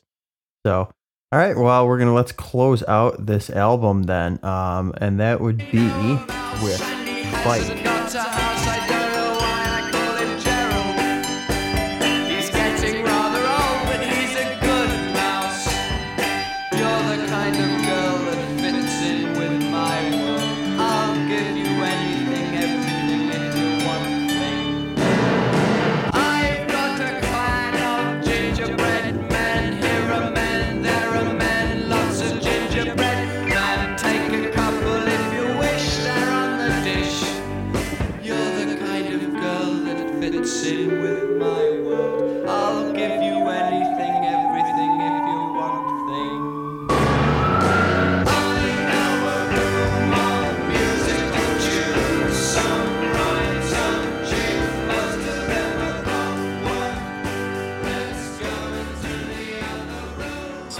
Here again. We've got Syd, uh, kind of again writing from the perspective of a younger person. I mean, he almost it's like it's funny. I just the way that, especially that uh, that first uh, uh, couple verses, kind of sounds like something like as far as how my my youngest niece how she would talk. Yeah, like a little kid, like a five or six year old. Like I've got a bike, you can ride it if you like. It's got a basket, a bell that rings, and that, uh, things to make it look good. It's kind of like okay, that sounds like something a little kid Uh, and it was funny in that documentary I was watching. Uh, Roger Waters was talking about this song. That yeah, again, you've got this very little literal kind of yeah, very adolescent description. Uh, but then it then he talks about, it, but it ends with a very British kind of uh, accent where it's like, well, I've got all these things, but actually, the, it's not mine. It's it, I borrowed it. uh, so again, there's a little kind of I guess sense of humor that he kind of throws in there that maybe maybe most people outside of that area might not might not have caught it. Sure. But uh, Kevin, can But, can uh, you cue up the end of this song? Uh, maybe the last the forty seconds. Start from there. Are you talking think I- about I- the uh, music concrete?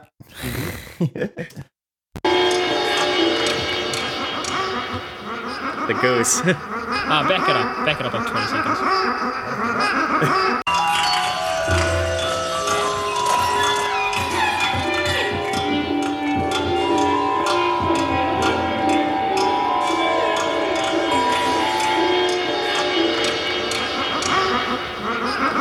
Okay, you can stop it there. Um, Yeah. I want to play what was going on over in Studio A.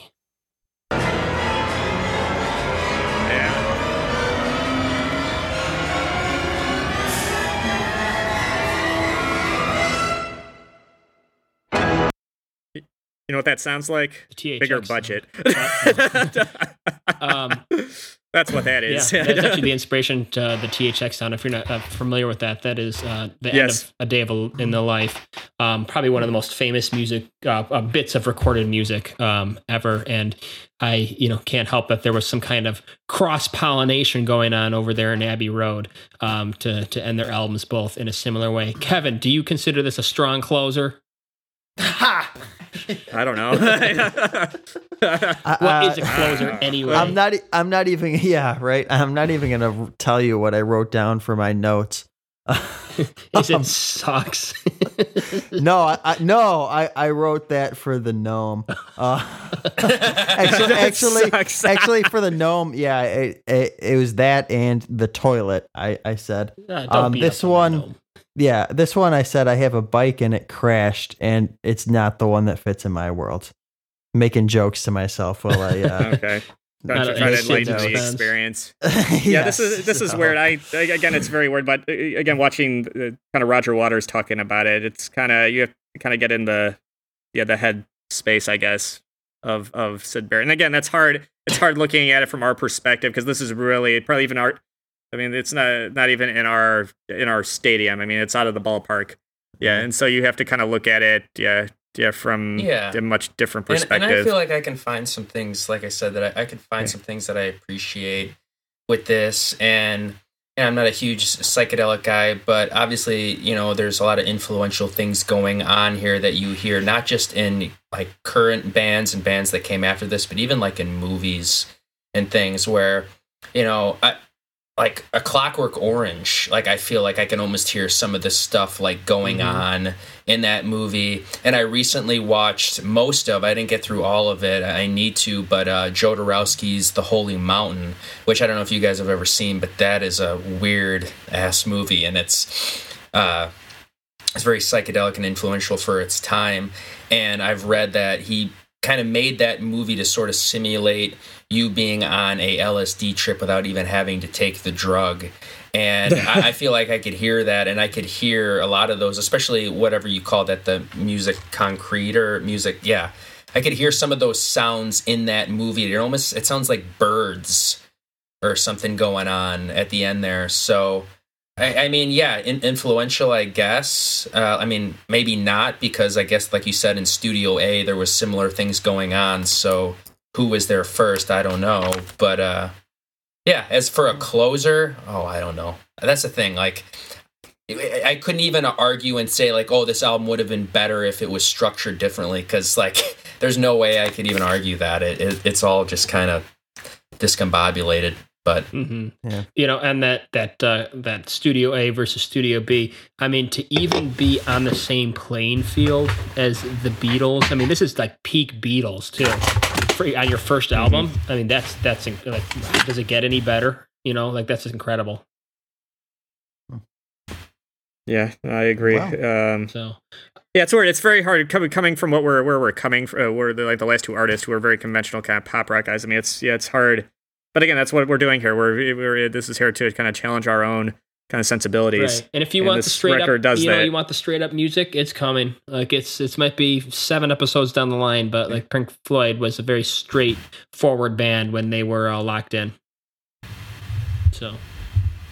All right, uh, that right. closes the track by track. Let's do seven for the buy. Chris, you take it away. Uh, you can pick All one of the first four albums. For those of you who have not heard this before, uh, those we uh, if Chris throws out some questions, and each of us have uh, some opportunity to be the first one to get the first uh, the first one of three correct gets an extra buy or terminate on the love it or flush it. So here we go. Let's see who has the sharpest Pink Floyd knowledge between Kevin, Alex, and I. Take it away, Chris. All right. Uh, question one. It's uh, multiple choice. Um, producer Norman Smith had made a name for himself mixing for what other influential rock band of the era? Uh, was it A. Jefferson Airplane, B. The Byrds, C. The Beatles, or D. The Rolling Stones? That was, I think that was Mark, right? Yeah, Yeah. he was he was the sound engineer for the Beatles. You are correct. Yeah, I thought that was kind of interesting. Yeah. Um. Uh. Yeah, I guess. Uh. Yeah, he mixed up until I think it was Rubber Soul, and then he wanted to go solo. I guess, which I thought was interesting. Mhm. But uh, yeah, by I guess yeah, Pink Floyd was the very first band that he picked up. Yeah. All right, so that's one for Mark. Okay. All right, question number two. Uh, it's a true or false. Uh, despite Syd's reputation for being difficult around this time due to his drug intake, Norman Smith admitted he enjoyed working with Syd at this specific moment in time, uh, who he said uh, came into his own in the studio. Hmm. I don't know. Is that I- Kevin? I, yeah, I don't know, but I'm just gonna say true. Uh, you are wrong, Oh, okay. unfortunately. It was false. That's Syd was not comfortable with the recording process, with Smith inferring uh, his uh, Syd's comfort zone was just writing songs and performing them in the underground club uh, club environment. Hmm. Uh, he also admitted because of this disinterest in the recording structure, it was difficult to record Syd because of his habit uh, to never sing or perform the same part the same twice. Hmm. I thought that was interesting. All right, so All right, it's between Mark and Alex now. Yeah. all right, let me cross. It's yeah, I can't remember when did you win one last. yeah, Me? Yeah, you gotta Oh, start. I, I, I don't care. I guess, I guess, I guess, I guess, I guess, Mr. Kevin must have a.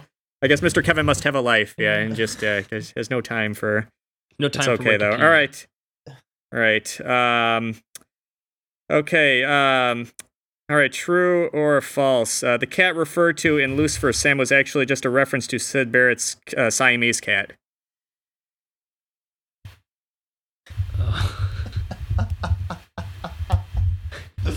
I don't know. It doesn't. Somebody does- just you punch can't in. explain it though, or yeah, something. I, I, I'm just gonna punch in. I, I I hope I don't win by default, but that could happen. So I'm just gonna go ahead. Oh great, my horn doesn't work. Wonderful. Just Okay. it You're- out. you're- so you, in. you, you, No yeah, you can mime it. error. Or, I, I'm just gonna say true. uh, you are correct. I'm gonna, yeah. I'm gonna win Um, by default. Yeah, a lot of people thought that it thought that it had to do with like uh, yeah, that he was referring to like uh, a yeah, psychedelic either him- cat. Yeah, or whatever, or even like uh, himself that he's like a we refer Jesus. to like a musician as a cat, like oh that cat over there. Yeah, Maybe another, maybe me, another, yeah. maybe another Terminate's coming. Who's to say? yeah. But apparently, yeah, he just had a Siamese. Yeah, he was just referring to a Siamese. Yeah, so I thought that was interesting. Nice, All right, so we got a Sid. tie right now. Okay. All right. Um.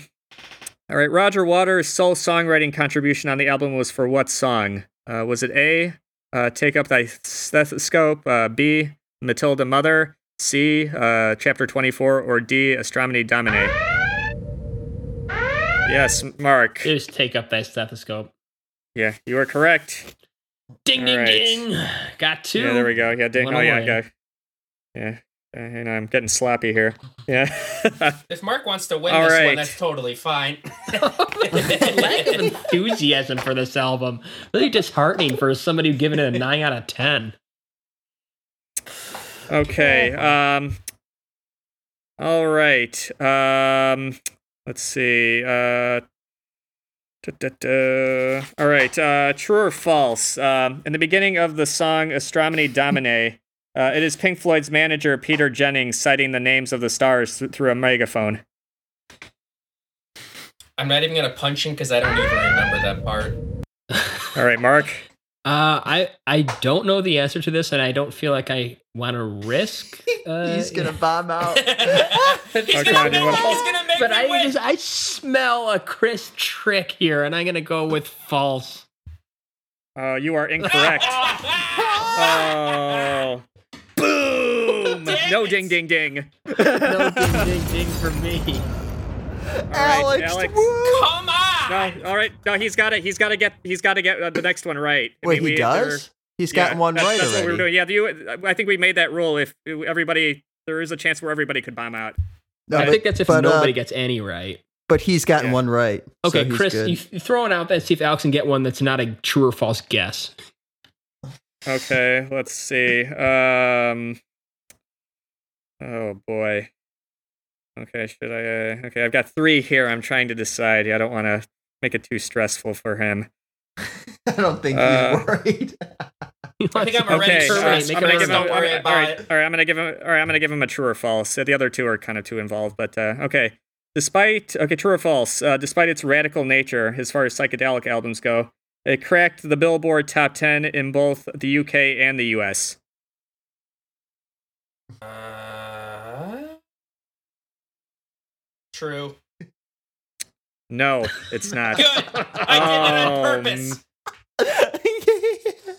Yeah, it. Uh, no, again, uh, no, ding, ding, ding. I, I need to come up with something to, for a for a fail. And now, Um, love it or flush it. Okay. All right, moving on over the love it or flush it. So nobody. Uh, Alex, do you, do, Wow, do you forfeit that was your, rough. Your, uh, you did get that was one right. rough. Oh my god, he just interrupts. We're gonna and give- give him a sympathy, the uh, no, yeah. Oh. I want to give Mark the sympathy. Yeah, he was really confident there, and he just. yeah, uh, Mark, go ahead. they I just. thought, you, go I thought he's, ahead. oh, I thought he's trying to pull the rug out from under me. But uh, I guess we can all pass on this one. Um, and the, Chris, you want to take this as your first four between a Piper at the Gates of Dawn, Saucerful of Secrets, More, or Ummagumma? Do you want to keep? Uh, you want to get your double one on this one, or save it? Um, what was what was their fourth album? Ooh, I'm What was Gumma. it? Oomus Goomus. Uh, uh, I Guma. think. Yeah, I think maybe I'll do it for this one. Yeah, because uh, I'm not as familiar with the other. yeah, Gunga, yeah. Gunga Galunga. Yeah. Yeah, All I, I, I, yeah, kind of, Pink Floyd kind of Oompa starts with Meddle for me, so yeah. yeah. All right. All right. Tonight's order for Love It or Flush It is Kevin, myself, Chris, and Mark. Uh, starting off with probably the uh, biggest supporter of the record. Kevin, what are we giving Astronomy Domine? I uh, I'm actually gonna keep this one around. Yeah. A mild squeeze is what I'm gonna keep. I'm gonna I actually don't. I don't mind this song so much. Yeah. I- I'm gonna do the same. Chris, Uh, yeah, I'm gonna keep it around too. Uh, I'm gonna give it the love, uh, like some of the kind of dissonant guitar parts and the uh, ooh part was something I always remembered. So even coming into this one, I, uh, yeah, I that always stuck with me. So yeah, I'll give it a love. okay, and Mark. Big love, love that opening. It's so iconic, and you just know what's coming. Nice. Okay, uh, moving on over to Lucifer Sam, uh, the espionage song, Austin Powers. Kevin, what do you think? Get your sea level Bond theme off my record. Oh.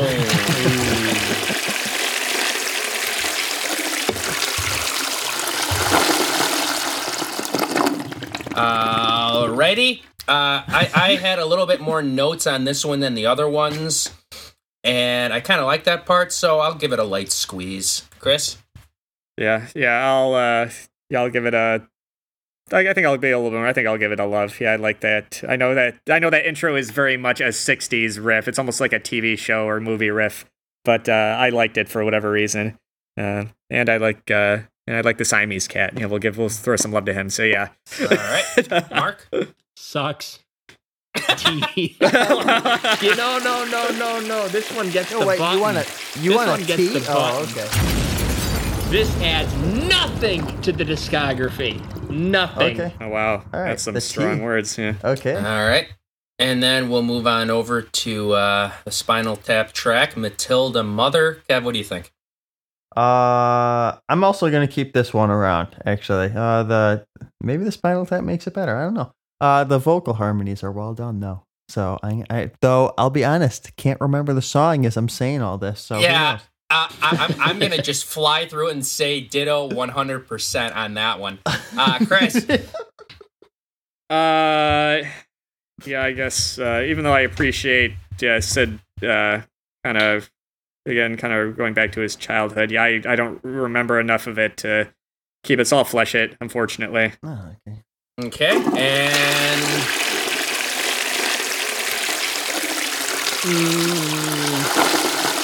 Chris, I'm gonna borrow your rubber glove. I'm gonna take that thing out of there. And- Mark's Oh. Mark's Chris's borrowing rubber glove.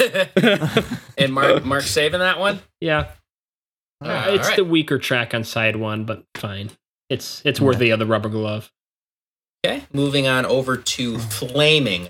Kev, what do you think? Uh, no, I don't think so.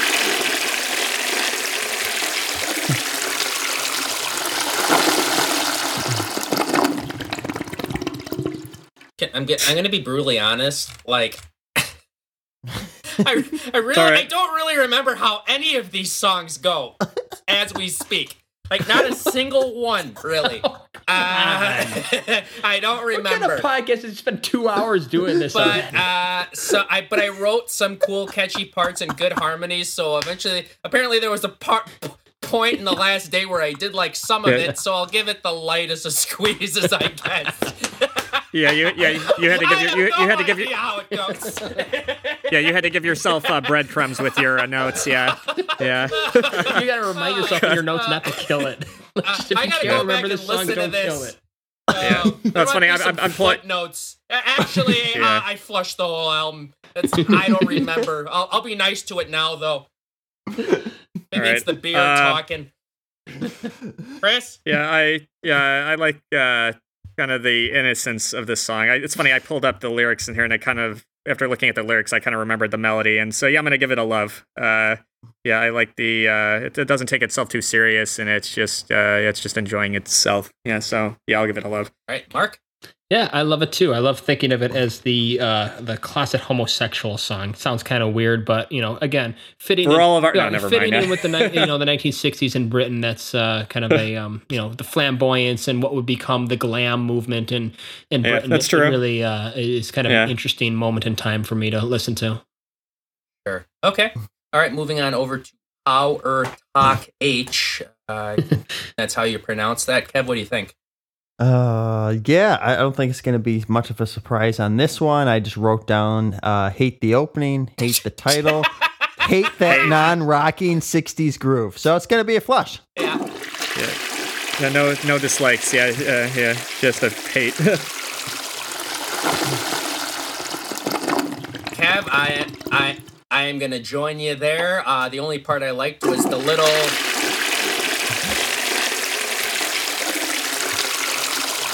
Wait, wait, this is the one with the beatboxing and the afro and and the and the the, the lounge music. Right, right. But th- you that like was that. The, that was like the only kind of part that did it for me. And how long does that part last? Not that long, so I don't remember any other. It's a so- two minute song and it lasts like two minutes. Okay, it's four minutes. Uh, uh, I, I, I'm gonna pull one out of the Mark playbook and say the punctuation is what ruined it for me. I- It's, that's, it's that's horrible. actually what did it. That's what did it. It's bad. See ya, Chris. Uh, yeah. Unfortunately, yeah, it just feels, yeah, like the, them trying to do psychedelia, which they have been doing very well up to this point, but it feels like it's just very pretentious here, and they don't really. Again, they're just kind of throwing darts, and yeah, I'm gonna have to flush this one. Lay off the hashish, boys. Yeah, You know what? You know what? I am going to take. I'm going to take my double. I won that one. I won it. I had two. Alex had bombed out. Yeah, you know what? I- I- I'm gonna- I- screw all of you. I'm buying this. oh wow. Bring it up. And you know what? If you look up beatboxing on Wikipedia, the very first paragraph mentions this song first. So credit all of that I don't to like beatbox. Power Torch. Yeah, well, You know what? I'm not really a I'm gonna- guy. Yeah, I'm gonna uh, I'm gonna use my own uh, my own rubber glove. I'm gonna pull it back out. I'm gonna kill it. I want to destroy it. After I bought it, that's savage. yeah, That is I really it mean, actually. You can't do that after I buy a song, then you turn around, pull it out of the sewer, and terminate it in front of my Okay, what do you- face. We're gonna you gotta drive over here. And Yeah, I sorry think you can do that. something about this. You shoot All right, come on. with a bat. Alex, get this under control. Got us to take up thy steth- stethoscope. Yep, yep. Closing out side one. Kev, what do you think? Well, I I actually do remember this one, and I was gonna make a clip of this song actually for a soundboard if I had enough time, and I was gonna isolate uh, "Doctor Doctor," and yeah, I think that deserves its own flush because I can't. I this is what I wrote down. I said the "Doctor Doctor" is enough to for me to launch this one. Yeah, so it's, yeah. it's you know, if I'm going to pick any doctor, doctor, it's going to be UFOs, doctor, doctor. Sorry, Raj. See ya. Yeah. Flush it. You guys, you're could have put on some Miley Cyrus after this. Go listen to your Justin Bieber. Your- Hey, your- Justin your Bieber's made some good rap. songs. I don't care. It's Uh, not what do you Power mean? Torch. All no, you know what? Um, Chris, what do you I know. think? I, I, I hate. I, I hate some of the, the lyrics and, the, and again some of the dictionary kind of like. Oh, let me let's see what we can rhyme with. But uh, I kind of agree with Mark. I like the. I like some of the riffing in here. Uh, I like Roger's um, bass uh, and that keyboard and uh, and uh, kind of chaotic solo part. I yeah. I, I I have to appreciate. Yeah. So this is more the instrumentation I like. But yeah, the lyrics you can forget it. so I'll give it a love. Okay. And Mark. Big love. I just mentioned. I can't believe all of you just did ignored my comment on that beautiful transition from the guitar to that full out psychedelic. What are you guys doing? You are flushing beautiful art. You are flushing Da Vinci and Picasso into the sewer so you can spend more time listening to Katy I Perry. don't, I don't Tell, tell your wife that I'm alive and flowers thrive and blah blah blah. I like it. All right. Screw you. Let's move uh, on. I'm. All right, terminating children. songs that I buy Yeah. Let's move- retroactively. Let, let's move That's on. over- Chris. Let's move on over to side two, opening up with maybe the most popular song on the album, Interstellar Overdrive. Kev, what do you think? Well, Alex, uh, I'm gonna make this four for four and uh, give this a flush.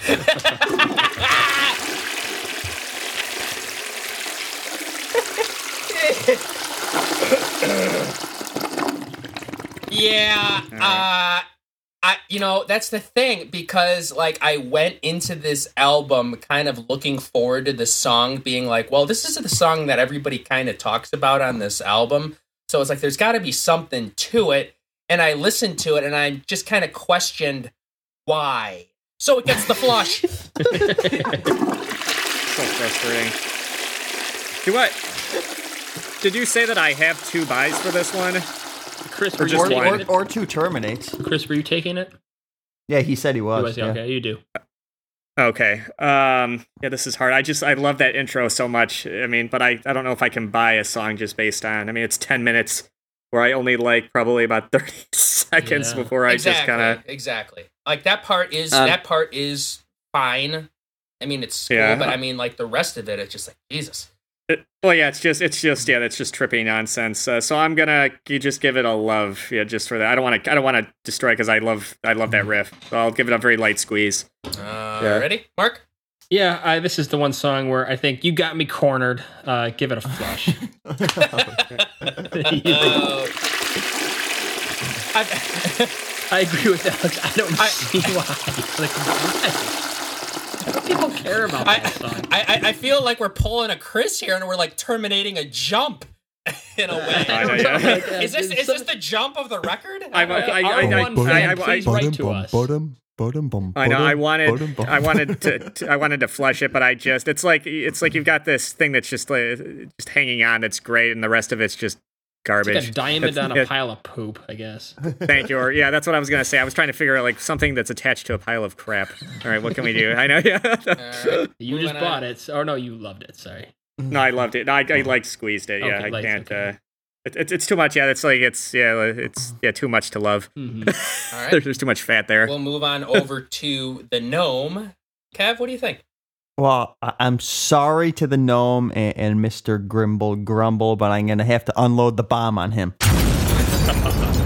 Four flushes and a terminate. Wait a minute. I'm so sorry. I just made a realization What's that? that you could have had two Ah, terminates. No. Oh, What I meant to do, I'm sorry. I meant to terminate stethoscope. That's the Oh, one. I- That's the one I wanted to terminate. I know I flushed it, but I actually wanted to get rid of that one. So that late. was my- It's, that was it's my in Mark's terminate. possession now. Yeah, Yeah. So- Terminated my beautiful moment. yeah. That Yeah. that's the one I actually wanted to get rid of. Uh, actually, I like the gnome. I'm keeping it. I, it's catchy. Oh. It's funny. It, it got me dancing a little bit, and I kind of remember how it goes. And it's too. It's like the shortest song on the album.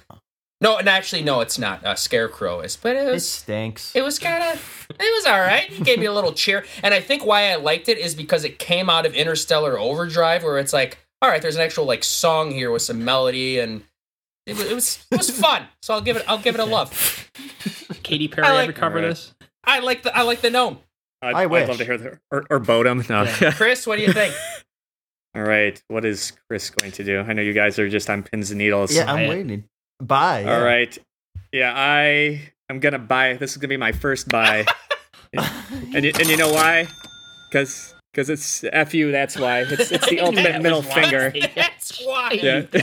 You we know don't need, we what? don't need it. You, It doesn't matter because I already terminated it. Uh, oh yeah. So that You and is Alex that- can you and Alex can walk down the driveway with your mirrored sunglasses on together too. I like to it. It's side. almost it's almost like a punk rock song. That's not. It's just like I don't give a crap. This is a song about a gnome. Like yeah, screw you, record company. I like. Yeah. I like I. I, you know, it's funny. I, I'd love to think there was a moment where it's like, well, said we need you to write a, uh, we, we need you to write a single. So what does he do? He writes the gnome. I, I, want that. We want you to. Could have Yeah, gone pirate well. radio the there. same time. I don't fun. There's a little tongue in cheek humor to it. I like it. It's So, fun. It's it's uh, fun, and it's and it's it doesn't take itself to, and it's just kind of like uh Yeah. yeah Like- yeah. Not a lot of people had the balls to do it, and that's why. Mark, what do you think about the Yeah. gnome? uh, I think that Kevin is wrong. Give it Oh, a okay. Love. Yeah. All right, that's fine. I gave it a two. So I, what do you I- expect I- I from me? can't, I can't credit on you know I can't I can't crap on it because of Bilbo Baggins and Leonard Nimoy, so it's not their fault. All right, let's move on over to chapter 24. Kev, what do you think? Uh, actually, I'm gonna buy this song. Oh wow, Yeah. what an unenthusiastic buy! I'm gonna buy this. No, song. no, no. Yeah. I'll I'll tell you why. Actually, that whole sunset, sun, you know, sunset part reminds me of uh, the call part in "And You and I." Um, Mhm. maybe not as epic uh, as in "And You and I," but it's a different time. So you know what? The harmonies and the yes feeling uh, gives me a strong buy for this song. Yeah, I'm going to give it a buy as well. Uh, really like what's going on here. Love the vocals. Uh, is one of the longer ones. Uh, actually, no, it's kind of medium length. It's longer than the gnome. But yeah, I like this one a lot. Actually, uh, it, it stuck with me on my first listen, and I still love it today. And I feel like people agree. So, Chris, what do you think? Uh, yeah, this is gonna be my serious buy or my more. Yeah, this again, it's a very warm blanket. Yeah, I love the kind of ambient quality to Syd's vocals. Uh, like the Beatles, kind of Lucy in the Sky with diamonds vibes going on, and um, yeah, Rogers bass fills. I love this is like the second or third one on here that I. Uh, I know most people probably don't notice it, but I I liked it. Yeah. You know what I just thought? You know what I just thought though? Anybody who starts Chris's Spotify playlist on Pink Floyd is going to be hit in the face with the no. Yeah, mine's just Pow R Toc H and That's true. But all Mark, right. Mark, what do you Yeah. think about chapter 24? uh, I think I'm gonna give it a boring buy. all right. All right. And we will move on over to the Scarecrow. Kev, what do you think? I think we have to be uh, back uh, par for the course here. Bring back Let's get back to what what, what we know, what we're we- familiar we, have with. to get back to some normalcy here. Yeah. I feel like I want to give it a All right, light come on, Mr. Gnome. squeeze. I feel like I want to give it a light squeeze, but You like the gnome? Why don't you like the scarecrow with the bird on I, his shoulder? I know. I feel like I. Oh, come on, I man. What are you- should, but so defensive here. nah. I'll get Yeah. I'll get rid of it. I feel like you only need one of those songs in the so gnome. is this, I- is this a T or a flush? I'll give it a flush. He already Oh, used okay. his tea. We're out of tea. Yes. Oh, all right. Yeah, we all, what you only need what one thing to put in your front yard. Yeah, this is the yeah the album the album yard. Yeah, you got a gnome and a The scarecrow. Wizard of Uh, Oz. no. Yeah, I know. Chris? you know what? I'm gonna I'm gonna keep uh, the scarecrow. I like the uh, yeah like the that part with the kind of the with the synth and the acoustic guitar. Um, and the imagery too. I kind of again because I read a little bit deeper into it. Unlike you guys, I'm, I'm gonna I'm gonna give it a little bit more appreciation. So yeah, I'll give it a love. All right, Mark. Chris, yeah, that that deeper look into it, I do. I did originally agree with Alex that there's no reason for Gnome and Scarecrow to both be on here, but uh, the uh, the Syd Barrett uh, self reflection um, in it, I, Yeah. and they actually filmed a music video for this. Um, look it up if you haven't seen it.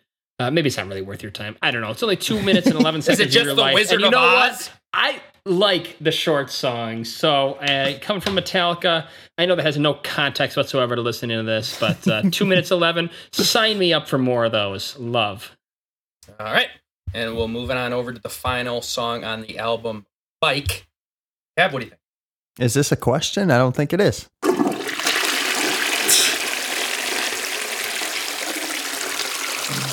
Ah, it's been a good album, everybody. Yeah, I'm going to join you on the flush. Put it down there.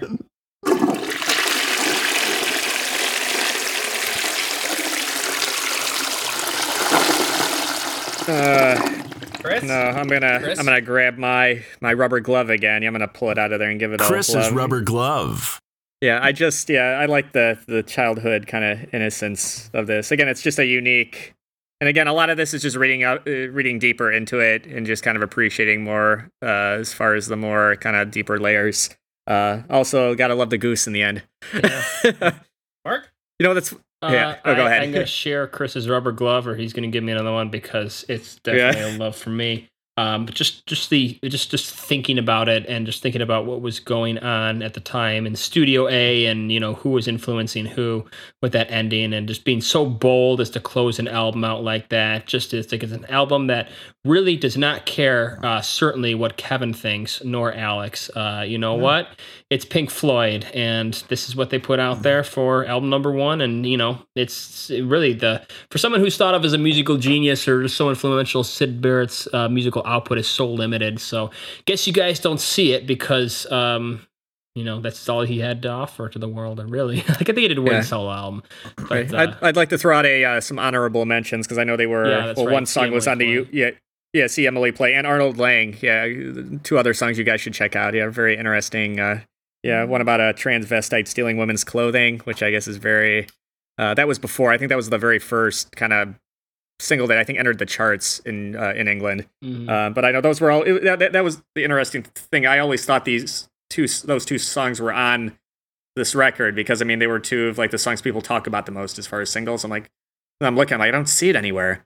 And then I'm like, oh, okay. Then there was the U.S. version that had "See Emily Play," and then I guess Arnold Layne was just a single that was never. I mean, it wasn't on any record. Might have been a like a A or B side to a Mhm. single, but yeah.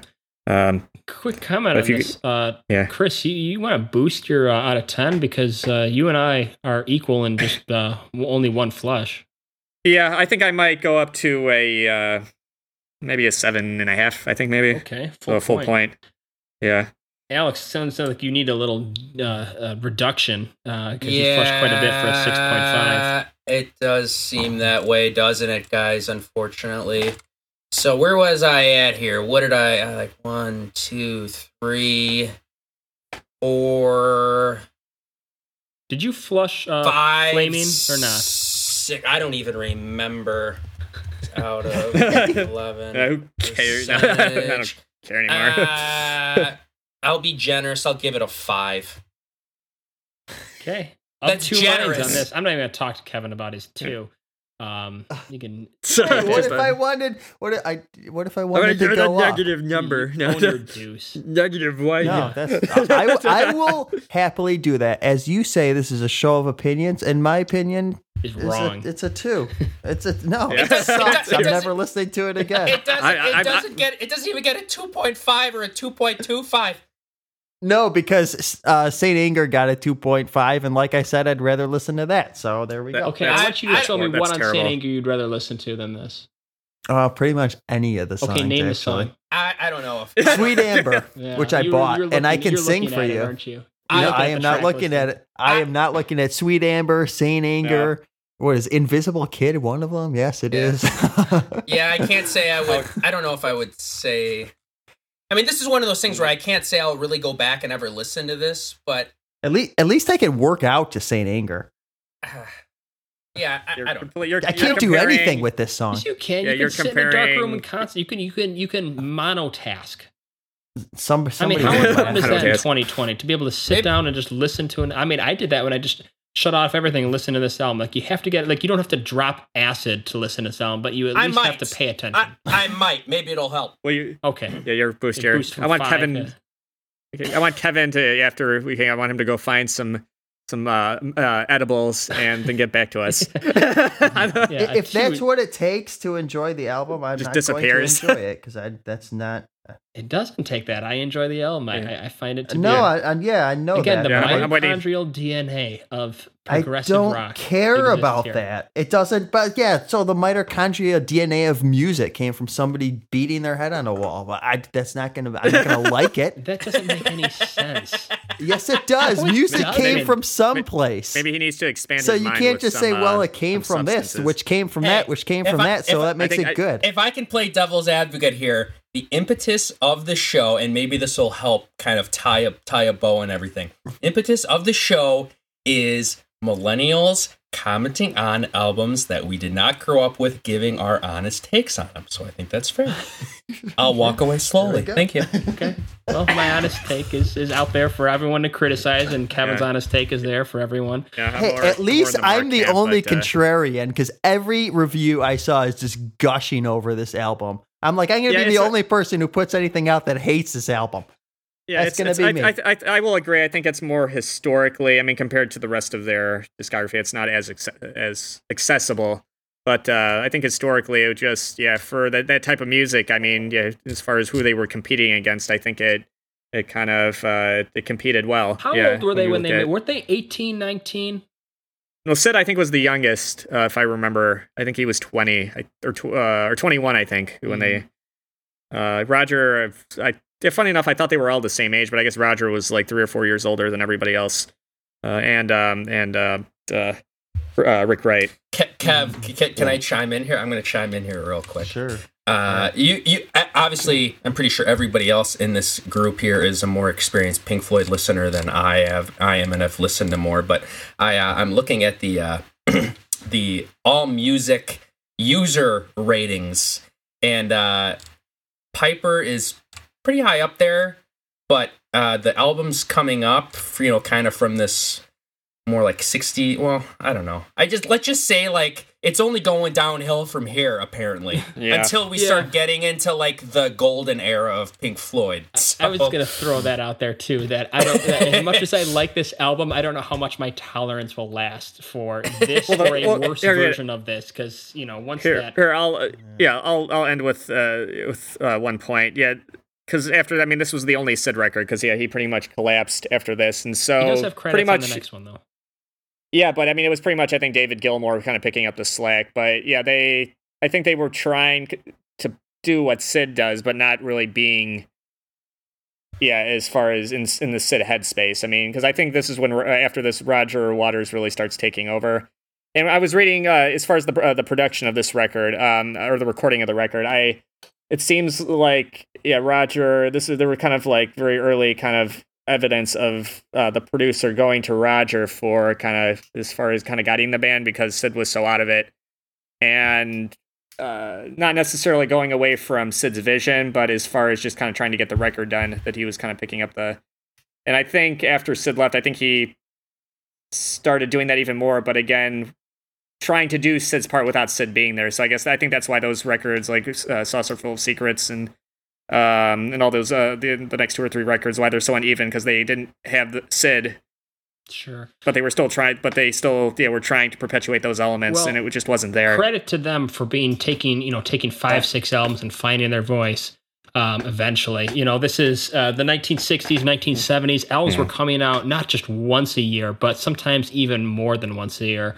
So we'll be getting into that. And before we do, 30 seconds that best represent the album. I'm almost thinking of banning Kevin from the vote on this because uh, I, I don't know that. So maybe Chris and I will just take a. Hey, stab what at is it. this? Yeah. I, But- on an Honestly, I album that can't- you guys, on an album that you guys hate, I'm just gonna cut you off completely. Yeah, Uh, uh, the editor, I guess, can do that. I'm gonna nominate um, "Take Thy Step stethoscope and walk. Just that uh, that uh, whole just just Oh, the transition. said, Okay. Jesus blood. Like I I just think that that's because it is a Waters contribution and it sounds like a Waters contribution. Is it right? It's it's the best balance of the band, I think, rather than just going full Yeah, psychedelic. but this is yeah, but that's that's that's a Roger Water. I mean, because I mean Syd, I mean dominates this record, so I think we need a Syd uh, as far as which Syd moment best represents the record. Um, that's a tough one. I mean, you could say, I mean, I know I terminated it, but uh, like Power, um, yeah, what the hell? I can't, even remember. Yeah, thank you. Um, yeah, as far as the weirdness, yeah, the uh, yeah, the kind of the psychedelic trip feel to it. Uh, I think that's probably the most the purest kind of uh, representation on this record is right there. Not that I don't like the, I mean, I, I I don't like the song, but I think it as far as representing the Syd era and kind of going representing all of those parts. I think that uh, you could say the beginning um, into the piano part. I mean, is very. Uh, I mean, it's the it's almost the definition of psychedelic rock. Mhm. Um, yeah, as far as just these very weird jumps that kind of throw the audience off. But again, I mean, they're playing to an audience that expects stuff like that. Let me And I think I think I think it's yeah, Syd at his most uh, abstract. Yeah, and he for a guy that that's pretty much who he was. I think that yeah, just works perfectly. Kevin, do you want to cue that Uh, up?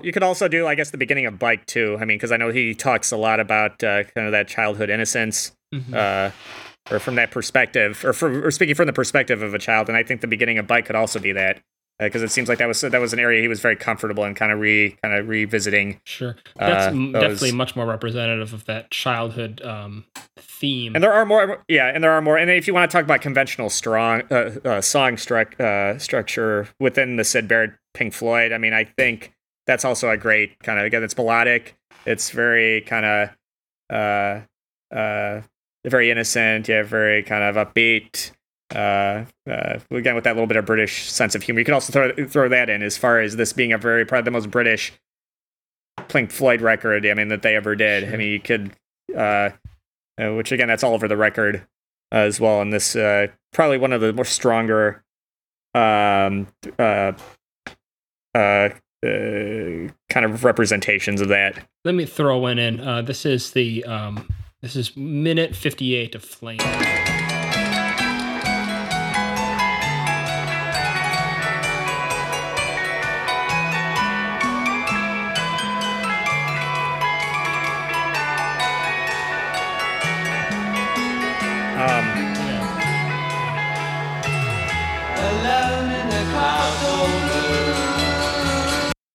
I love how it picks up. Like it's got that slower transition. I love what yeah, it's got- Roger's it- doing with the yeah bass. I, I, I up yeah i like i like that but it has too much beatles influence in it with the pianos and the uh uh just the way he sings it too um i could almost hear like john lennon kind of singing over that but uh either one of the two that i chose i mean if you want to look for a more conventional song structure i mean bike i think is a great uh, example um but if you're looking for his pure like psychedelic pink floyd i mean power tri- power trip uh, uh, t- uh, yeah, I think is uh, um, then maybe I'll go with bike, maybe just because it's more of a song. Alex versus Kevin, just any kind of a- Not really. No. If anything, maybe the riff of Interstellar Overdrive. I'll be the I'll be the obvious guy and just pick the single. I don't know. Yeah. Actually, I Yeah. would say actually I, I would say that um if you're gonna do bike that that kind of represents the album a little bit. At least yeah, it's the got back the weird half, kind of quirky. so. Yeah, right. All right. So we're gonna We'll go with that. 321. It is a representation track for sure. Yeah. So that closes it out. Piper at the Gates of Dawn. Hope you enjoyed the discussion. I know that I did. Uh, and uh, just send us a uh, message if you'd like to hear a little bit more from us on uh, what we might do next uh, in terms of discography. I know we got 14 more, I think, Pink Floyd records to go to, but we'll be heading over to a saucerful of secrets. Like I said, these 70s bands, 60s bands, uh, they put out albums at a rapid pace. Um, it definitely wasn't a, uh long wait if you were uh, a fan of the music in the era. It's kind of jealous in a way when it takes bands maybe five, six, seven, eight, nine, ten, eleven years to put out any kind of music these days. So, um, hope to see you then. We will see you again in the